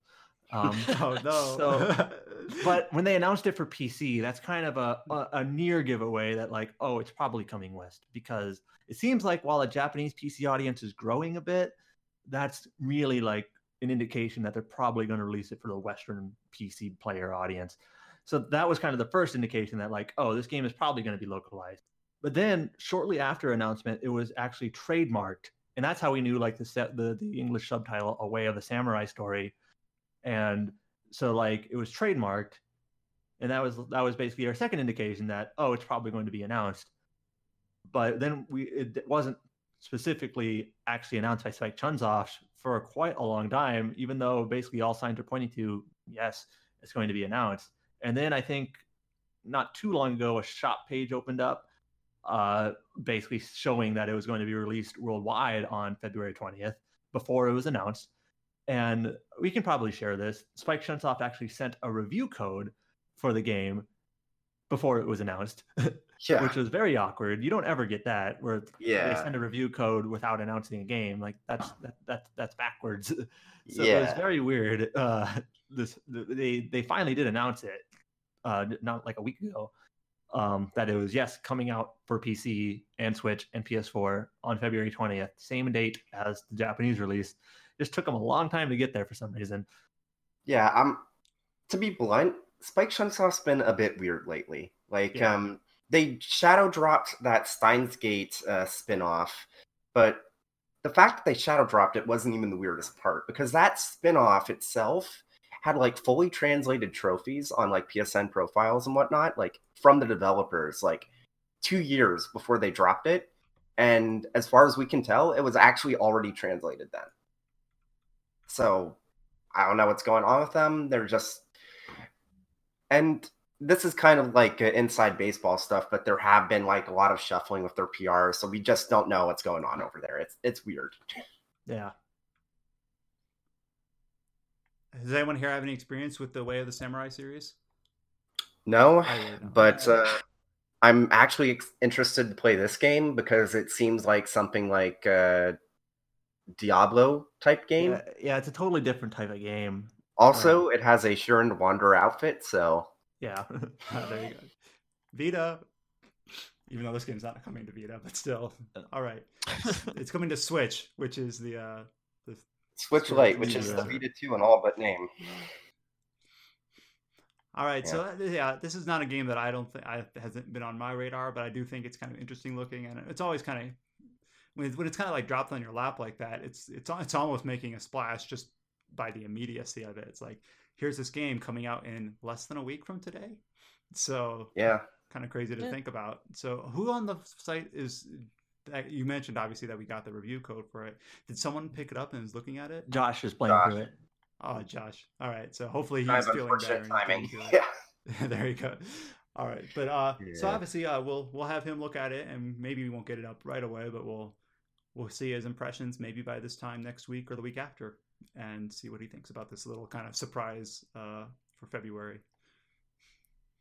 All right, for our last topic of the week, this is something that really isn't a surprise, but we're obligated to talk about is Final Fantasy VII remake. So uh, there's two. There's yeah. There's two pieces of news for this week. Um, so late January is when they first revealed and announced Red 13, which obviously, based on the scope of the game being set in Midgar, we knew was coming. Uh, and then they just kind of followed up with more screenshots here, um, more uh, renders. They did some renders for like the summons, like Carbuncle and uh, one of the They Chocobo kind of weird. Yeah. Yeah, big that's the- heads. yeah, like Cute. people. I see, I've, seen, I've already seen like the.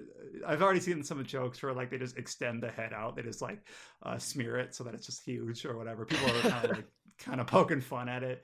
But uh, I they, they always they also talked about like Tifa's battle abilities and uh, you know other kind of tertiary characters like Hojo. First of all, we're kind of at at that point where it's we're kind of at the point where they're really at like the low level drip feed of information. The one Well, actually, one I find this important thing they talked about here, Yeah. and I think I'm I think I'm leading into the same thing you're talking about. Is one thing that we've kind of been asking ourselves in the back end here is like between the uh the cutscenes and the story beats, and obviously you know familiar scenes, new and and then familiar scenes and then new scenes with new characters like Roche, the new soldier what what is the meat and potatoes of the game between these sorts of you know events and they actually kind of discussed like the quest system here and i think adam you have some mixed opinions on what they've showed yeah.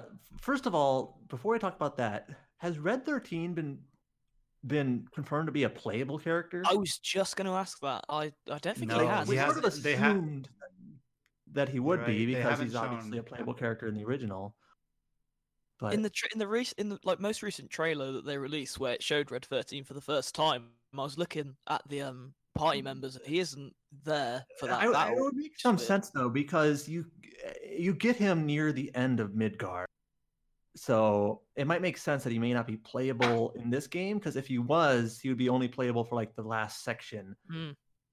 That's what I was thinking. And- maybe, and maybe obviously being a, a a quadruped he would control differently um and they maybe the only four playable characters are cloud barrett tifa and aerith maybe i mean i don't know they just haven't confirmed it and yet. and, and based on the based on the marketing so far that's kind of how that's kind of how they've packaged the marketing where it's just like this quad of characters these four is the um that's that's the party Yeah. that's the playable group structurally So, it would make red sense. being red yeah red kind of being added near the end it if in a way obviously because it's a remake it feels like an omission but also the way the remake has been handled so far it doesn't quite feel like an omission it kind of feels like red has his part to play in the story here near the end introducing obviously hojo and uh, the underbelly of shinra and things like that but uh, they haven't I- think I think it fits that he, if he's not a playable character. I don't I don't think anyone really has an immediate problem with that. I, think i mean we know makes this game is not going to complete the story anyway in a way so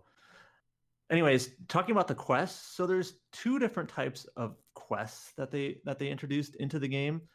Uh and one of them so i mean we we, I, we probably expected there'd be uh some sort of side quest system in the game right?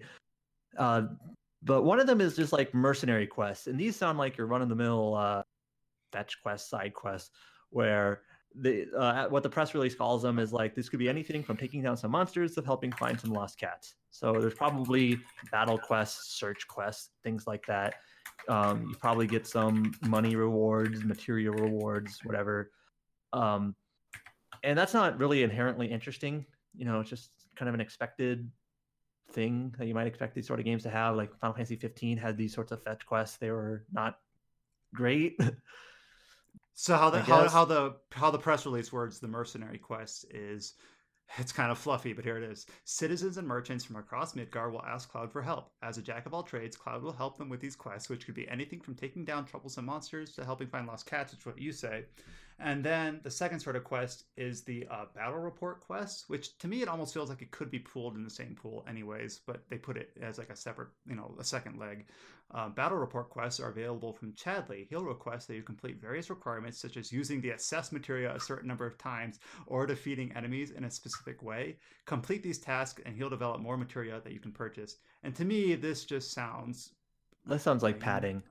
Like uh, using a materia a certain way. I'm already expecting to see like a list and some sort of like fancy UI that says cast fire X times on this end or something Yeah. like. I'm just like, really? Uh, Well, actually, the, I know- What's this is actually kind of interesting. Um, the the blog post that Square Enix posted doesn't post this, but you can sort of see it in a screenshot. But the press release we got actually does say this. They actually give an example that there's going to be a like staggering an enemy so many times is a quest, and you actually see on the uh, on one of the screenshots like it's a quest called the Stagger Effect Part One, zero out of ten. The Stagger Effect Part Two, zero out of fifteen. So uh, it's so hard to be excited when you see that. yeah, so I, I can maybe but- see like an interesting, like fighting a certain enemy like with a handicap or something and beating it, and I don't know having that that feeling of surpassing an enemy while you're handicapped. But this is not a great first look, I guess, where it's like casting assess so many times or staggering an enemy so many times, just like padding. And we were all I think wondering it might in a be way. okay if if this is used just to kind of fill out playtime as sort of a you want to test out your new materia anyway or your new equipment anyway. Here's kind of an excuse to do this. This is something that I think uh, Liz, who contributes to the site, would defend as sort of like you do need a little bit of this. You need you need a little bit of a hamster wheel just to because RPGs obviously are built on that sort of progression, sort of you know movement. in I'm okay of, with it you know, personally. right but i would love to see an example of like a more fleshed out side of series of side objectives it's just it's hard to play devil's advocate and say how could this actually be good when i see already oh if i want to complete the side quest i'm going to have to stagger enemies 25 times just to fill a meter it's like yeah, okay it's, i guess it's hard to it's hard to to, it's that hard to um, it's hard to see how tedious it might be.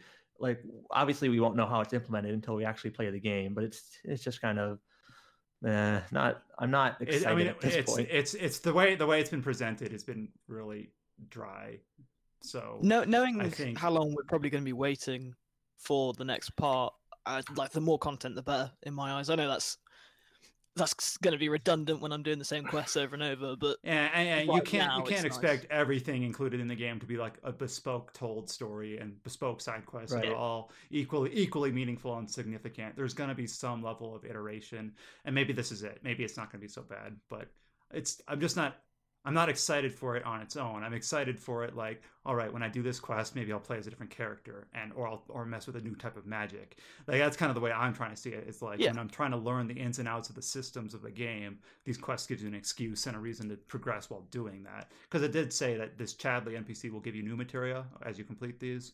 So um One, one kind of weird thing about Go ahead. one kind of weird thing like story wise is that apparently this Chadley is like a a uh, he's 15 years old and he's like a child researcher for Shinra. So you're like doing these quests on behalf of Shinra, like the, the company you're trying to take down. Seems a little bit weird. That seems Yeah, very that's weird. weird. Yeah, So- yeah, he's a trainee who works under Professor Hojo, but you know, who knows how they're gonna like, s- you know, submit, you know, stretch this out or twist things because we don't really know to what extent this is gonna, you know, match the, the uh, original game or not because Well, like they really have they, they've kind of I been think tight-lipped of- about it. like I just think of like Final Fantasy 15 side quests, which I do I think they were not well implemented, and the reason God, being for that was so many of them were basically just kind of like the same thing in a different coat of paint. Uh, I, I call it search the circle. You had like the frogs, the dog tags, the ore, the uh, the parts for Cindy. Um, like all all of these quests, they had like four or five quests each in these quest lines, and they were basically all the same. You go to an area, and then it's just like search this region for this thing, and there's just so many of those. Um, and four or five different quest lines were basically just that thing, and it's just kind of you could ignore them in a way, but it's one of those things that's just sort of like a tedious thing. Like if you do it, you do get a reward, and that's the point. That's the reason why you do it. It's just not especially interesting. So as someone who platinumed 15, like yeah, my god, I know exactly what you mean when you said search the circle. Is just yeah. tedious All the as quests were search the circle, and yeah. I mean, I think like side quests that might have like an extra boss or a different type of encounter might be cool. But That, that's where I was going. Like you can kind of envision these mercenary quests where they're going to scale up and up and up, and then eventually, you know, some of the hardest optional content in the game with interesting new bosses and animations and new, you know, basically the challenges. You can kind of expect as a as a Final Fantasy branded JRPG that there's going to be challenges that are likely more difficult, more involved than the main story. I, obviously, I don't really have any, you know, specific, you know, evidence of that, but it's something I think we would expect and not be surprised by. And I can think, I can see how mercenary quests could ramp up to that, where it's like the final, the final, you know, the final task given here is a unique encounter that you can only get by scaling your way through these ladder rungs. And that's kind of also a motivating factor. Not only do you get the material or whatever as you go, but you know that there's this really interesting new thing at the end that you're that you're working your way up. that- that's a- towards. This raised an interesting point. Like, st- I was, I was just thinking then, like, you probably have to be max level to do those like last few things. Yeah, you almost- boss. There's gonna there's gonna But, be like- yeah there's gonna be something there I presume. How how are they going to carry that over into part two? Like, like with, for example, Kingdom Hearts. I know me talking about Kingdom Hearts, yada yada, but they always had a reason why you'd reset at the start of the game. How are they going to do that with part two and part three? Probably. like, is there a reason to having your characters be like super powered in this Well- game, and then in the next game they'll be back to normal? Yeah, yeah, exactly. Like, Here's a How do you do question.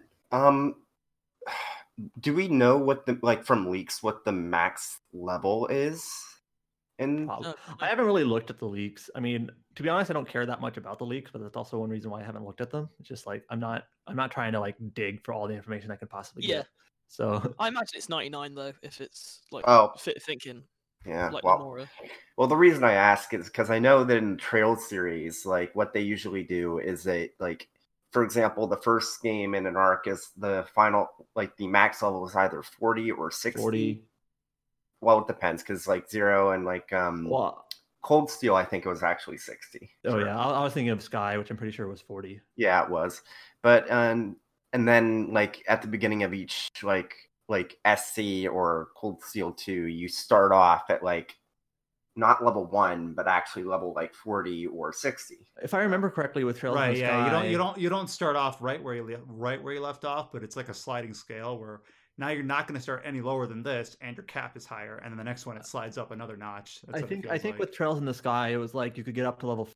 If you met level transfer in the second chapter, you were level forty. But if you didn't, you might start at like level thirty-five or something like that. Um, and the way that leveling works in that series, you catch up anyway very quick. And also there was bonuses depending on your bracer rank. You got like a an accessory at the start of the game, which was good for the start of the game. But if you didn't have it, it wasn't like a fantastic piece Well, like, yeah, you- obviously they're gonna they're they're gonna have to probably peel it back at some point where they're like, if you got to max level, all the max material in this game, it's not going to be one to one in the in the sequel. I don't think anyone's expecting that, or not the sequel, Yeah. part two, whatever. I you're gonna do call it. wonder if Um, if uh, Square is even going to try and allow for like some sort of save data transfer or like reading your save the- data because the like fact it's that they're possible. calling it like part one and part two, or the, the- sorry, the fact that they're not calling it part one m- makes me think like they're really taking this like labeling an approach that these are going to be separate games, just telling the story of one game. So like this will be Final Fantasy VII remake, like a game self-contained, and then as like a as a mechanical game, and then like the next game will be its sequel, like any other sequel. Maybe not have a maybe not have like a, a carryover or whatever, but just be like a sequel to, you know, Nioh Two. We don't expect anything from Nioh One to transfer to that. so uh, basically, you would think that they would they don't have to transfer anything, and they don't have to justify not doing it. They could just say, "Hey, it's a sequel." Of course not. Yeah, Yeah, that makes sense, I guess. But like, uh, I I guess we just w- until we even know what the situation is for part two or 2 we're just speculating at this point. yeah. Yeah. Yeah, we talked about so we've they- also we also talked before how like this coming out on PS4 now is slightly odd because like by the time the sequel to this game is coming out in I don't know three years, that's roughly Three. uh, I'm being optimistic that they'll have some assets made. Uh, like we're going to be a couple years into the PS5 life, and maybe this game Mm. will have been re-released on PC at that point. And you know, will they re-release it on PS5 and Xbox by that point? Who knows? Well, this well, is the, it. the second like, bit of news that uh, sorry, George. The second bit of news that I just I just want to kind of branch out from what you said about like assets and what the next game will look like. So the second bit of news this week was that they released the opening video, which is like a five minute basically you know showcase of the fidelity of the you know presentation. But Yeah, people have it's already like started to compare. People have already like started to compare like the model differences like between announcement and this year, or even between like last year and this year. Like look at how Aerith's face is different, or thing like that. Um, and obviously, people that are super fans are going to do that. But then you wonder at what point do the assets kind of like get fixed in, where they're like, all right, we've got a cloud, you know, model and holds weapon animations and combat animations and things like that.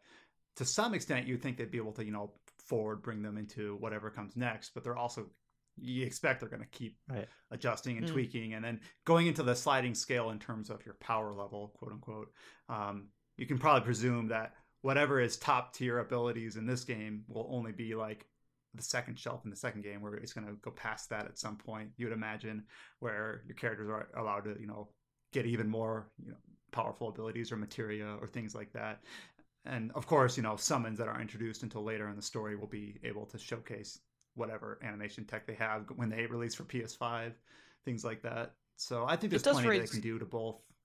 Go ahead. It does raise the question to me for you guys would you prefer i'm sure this has been asked before but would you prefer the full experience ps5 like a couple of years down the line they've written it it's all done or would you prefer it how it is in parts now? I prefer the full experience. It's hard to answer because eh, how how much is this going to feel like a full experience? Obviously, the Midgar section of the original game doesn't, but if they change the scope where characters like Sephiroth and Jenova are going to play a bigger role earlier in the story, is it going to feel like not a first chapter but a first game in a trilogy? But then, I- then again, I guess there's kind of minutia there. Does one game in a trilogy feel like a full experience? Hmm. I think- Uh, I think. I'm- I guess I'm I'm, okay with. Uh, I'm okay with quote unquote partials as long as it has like a cohesive start. You know, a, a through Yeah, line and an ending. Uh, I don't. If it has like open endedness, because obviously it's going to by you know by design. That doesn't bother me usually. Like even in games where they aren't followed up on, if they have an open-ended sections to their ending, where it's like, ah, we could follow up on this, or you could kind of imagine the ending, or you know, envision what might happen from this point forward. I'm personally okay with that. So I guess to answer your question simply, I am fine with just the first part. I don't think I'm like I'm, I don't think I'm like oh I'm gonna wait for the whole thing or whatever. I'm fine with the first part. It would be hypocritical of me to say, "Oh, I'd rather the full experience," because I think this is one of my most anticipated games of the year. Like, I'm too excited to say, "Yeah, I can wait a couple more years to play it." Like, it has to be now. I think. Release the demo. We know it's there. Give it to us. Seriously. I'm surprised they haven't ended up releasing that demo. Maybe they always intended for it to be like a day one or like a week before launch thing, and then it just kind of backfired on them. Maybe Wonder if it'll release on the we- original March release date. Who knows? I think we pissed Nomura off by leaking it, so we're just never gonna get it. I think that's it for all the topics that I had laid out for this week. Were there anything that you guys wanted to talk about that you had uh, that I hadn't explicitly brought up that was newsworthy, either going from this week or into next? Um, nothing news related, though. I did put something on the uh, doc. Let me scroll down. What niche series do we want to see a revival? Because I guess we did talk about how you know dormant series like Utawa Ooh. Muno or Mono uh, and Sakura Wars, or even to a And certain then- extent Katana Kami, because like the reason that got became a thing is it actually came as a result of uh, Way of the Samurai 5's cancellation. And we did So- talk a little bit last week about Baldur's Gate is obviously kind of in the same boat, which by the end of the month we should have more details about that coming back to life. Let's see. Yeah. What niche series do I want to see revival? I'm trying to th- I'm trying to come up with an answer to this on the spot, but it's more difficult than I intended. Uh, I guess it's kind of weird to consider it a revival, but one game obviously that we're expecting to hear more about this year is the Tales series, which has only been a few years since Berseria. Yeah, But since it used to be an annualized, very frequent franchise, to have a few year gap does feel like a dormant period on a relative I'm basis. very excited for Tales of Arise. It seems very promising. I just want to see more. because yeah, But all- because obviously um Berseria was still like built on assets from PS3 era. So we're like two almost two generations beyond that at this point. So And I'm yeah. go while ahead. the Tales games did like have some graphical updates, like uh, as they progressed, Tales of Berseria, I'm pretty sure uses like the same general engine and models from like Tales of Xillia, and even like I think Tales of the New World, like Symphonia 2 on Wii, even though that was standard definition, they kind of all had like the same style, like different different characters and whatnot. But like all those games, that's like a seven games or something like that. Uh, maybe not that many, like five or six. Uh, they all have like the same style to them, and so this game finally feels like a refresh of the series. It took them a while to get there. Yeah. Hopefully, we get more information. I feel like both that and um, Elden Ring were way overdue for more information. Mm. Like, uh, I for Elden Ring specifically, I feel like, and this is going off topic, I, I, I feel like it's probably going to end up being a cross-gen title, and they're waiting until like for uh, they're waiting for Sony and Microsoft's Game of Chicken to end so they can so like what like Sony shows off the PS5 and they have an outlet to actually show off the game at its best, quote unquote. That's my that's my yeah. I would. I think that makes sense. Uh, to to answer your niche question, um, I think Knights of the Old Republic, like a so anything Star Wars RPG, that would be that would be awesome. Uh, well obviously we, we kind of briefly touched on the rumors for that, but uh, I do agree Um, that oh yeah, yeah. It was very brief last week because there's been rumors about it, but we don't like what form will it take? Will it be an action RPG? Who will develop it? Stuff like that. Who knows at this point? Um, not necessarily RPGs, but there's a ton of other games in Sega's back catalog that I really feel like they should have like new entries, like Jet Set Radio. I was or- just gonna say Jet Set Radio. Oh my god. Knights or, and stuff like that. It's like, man, there's just like Shining Force. It's like there's just so much. Like I guess Shining Force, Shining Resonance. yeah, Shining Resonance, barely not- the same. barely the same, but I, yeah, it's like Sega really just does have a fantastic back catalog that I I hope that since they're doing a lot better these days, we'll continue to see like some of those series like return in some way or form. Yeah, yeah, but why make like a new Ristar or Jet Set Radio when you can have a new Sonic Team Racing game? Like, it it doesn't make sense. You know, the funny thing That- is, is that I was actually a big fan of Sonic and All Stars Racing Transformed, and seeing Team Sonic Racing kind of cut out the rest of the Sega influence, Yeah, just incredibly disappointing. that's why I didn't check it out. To be honest. Same. And then to kind of build off that, one game that you reminded me of that we also briefly talked about last week is a dormant series that I would like to play would be a new Armored Core. Though obviously Daemon X Machina has a lot of the same like blood behind it, but Yeah. it's just not the same, you know. Like I have this irrational connection to this series that I played as a kid, and I I, I want to see Didn't- on a box art Armored Core Six or we- whatever they end up calling it. Then we get some sort of sort of confirmation that um, FromSoft is making a new Armored Core. I- No, I remember I remember No, the there was- Natsu or someone somebody- talking about like a uh, from- trademark or something like no, that. no, no, no, no, no. I I think that's what you're Right. talking about. That one of the developers of From Software put like a, a different image header that looked Ah. like Oh, that's what it was. It was a Twitter image. it looked like a new Armored Core like image. But it turns out it was just an old Armored Core image, and he just put it up there because he liked it. Is what he said. Like it was not a new image. The thirst is Oh, there. but yeah, well, I mean, obviously, Daemon X Machina I'll- seems to be doing well on PC, so maybe maybe people are looking. That that would be nice. right. So I'm I'm eager to see if that really feels like the Armored Core that I remember. But that's that's just a series that you reminded me of when you said outside of the RPG space. What what would I be interested in seeing revive that's been long dormant? That'd be my answer. I think actually changing changing my answer, uh, realizing if we're going outside of RPGs, but also having RPG elements, uh, would be a new proper Dead Rising game. I would I would cry and be all over that. I love Dead Rising. Hey, the Capcom's last in a good crap. spot right now. Yep. So Please.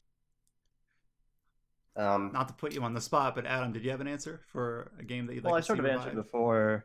Um, so I kind of say that I want a new Suikoden game, but like I don't trust Konami to like do it justice anymore. I don't know. Right. do they even make games anymore? they make rhythm games.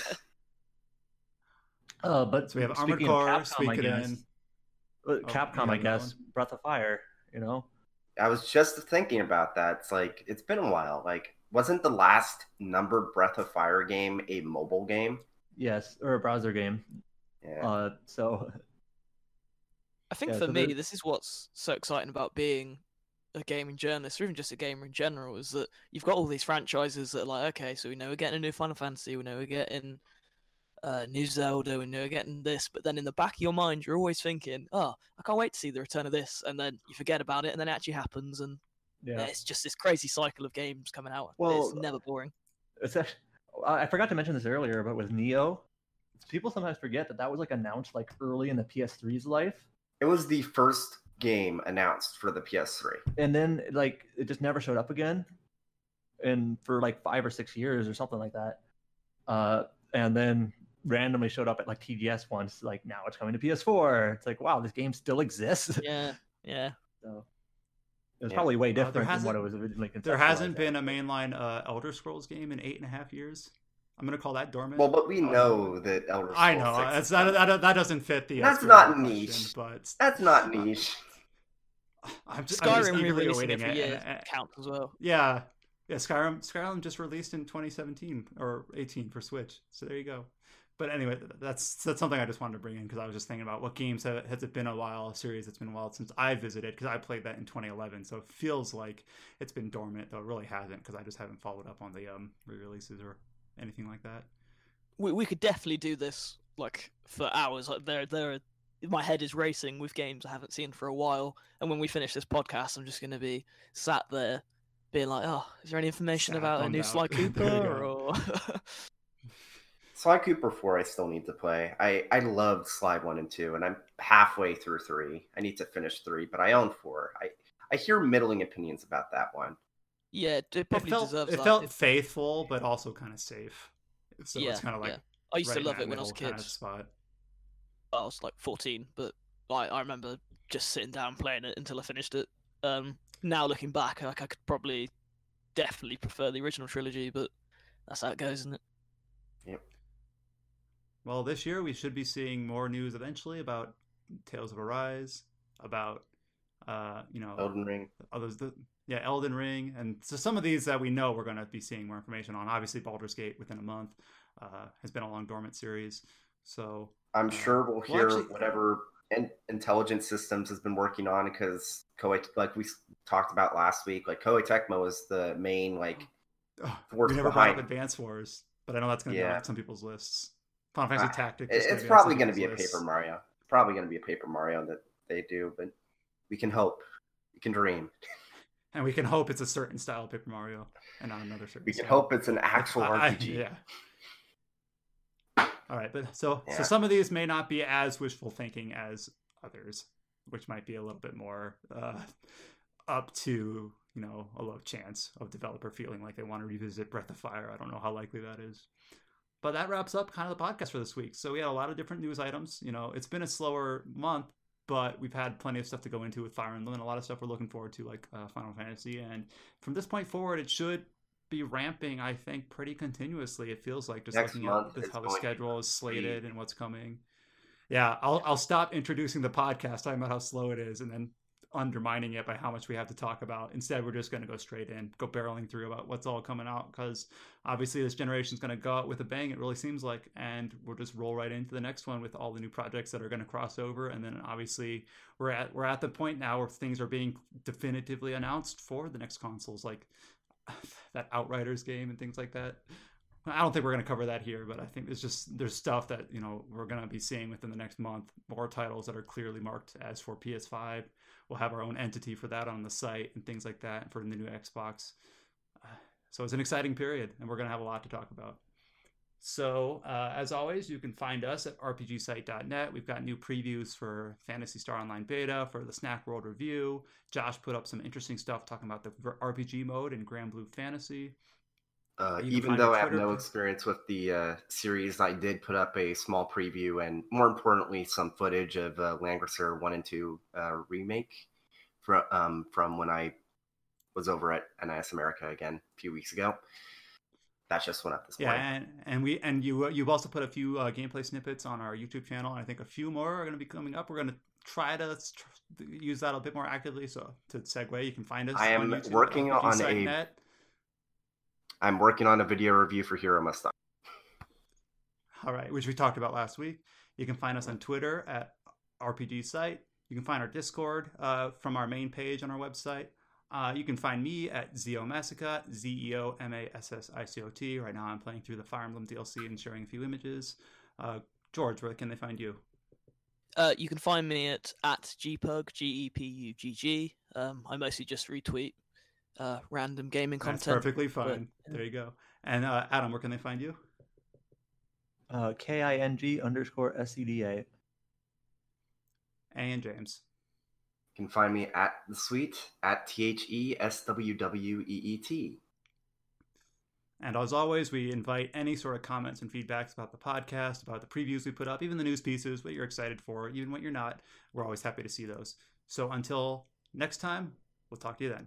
See ya. Bye everyone. Thanks for listening.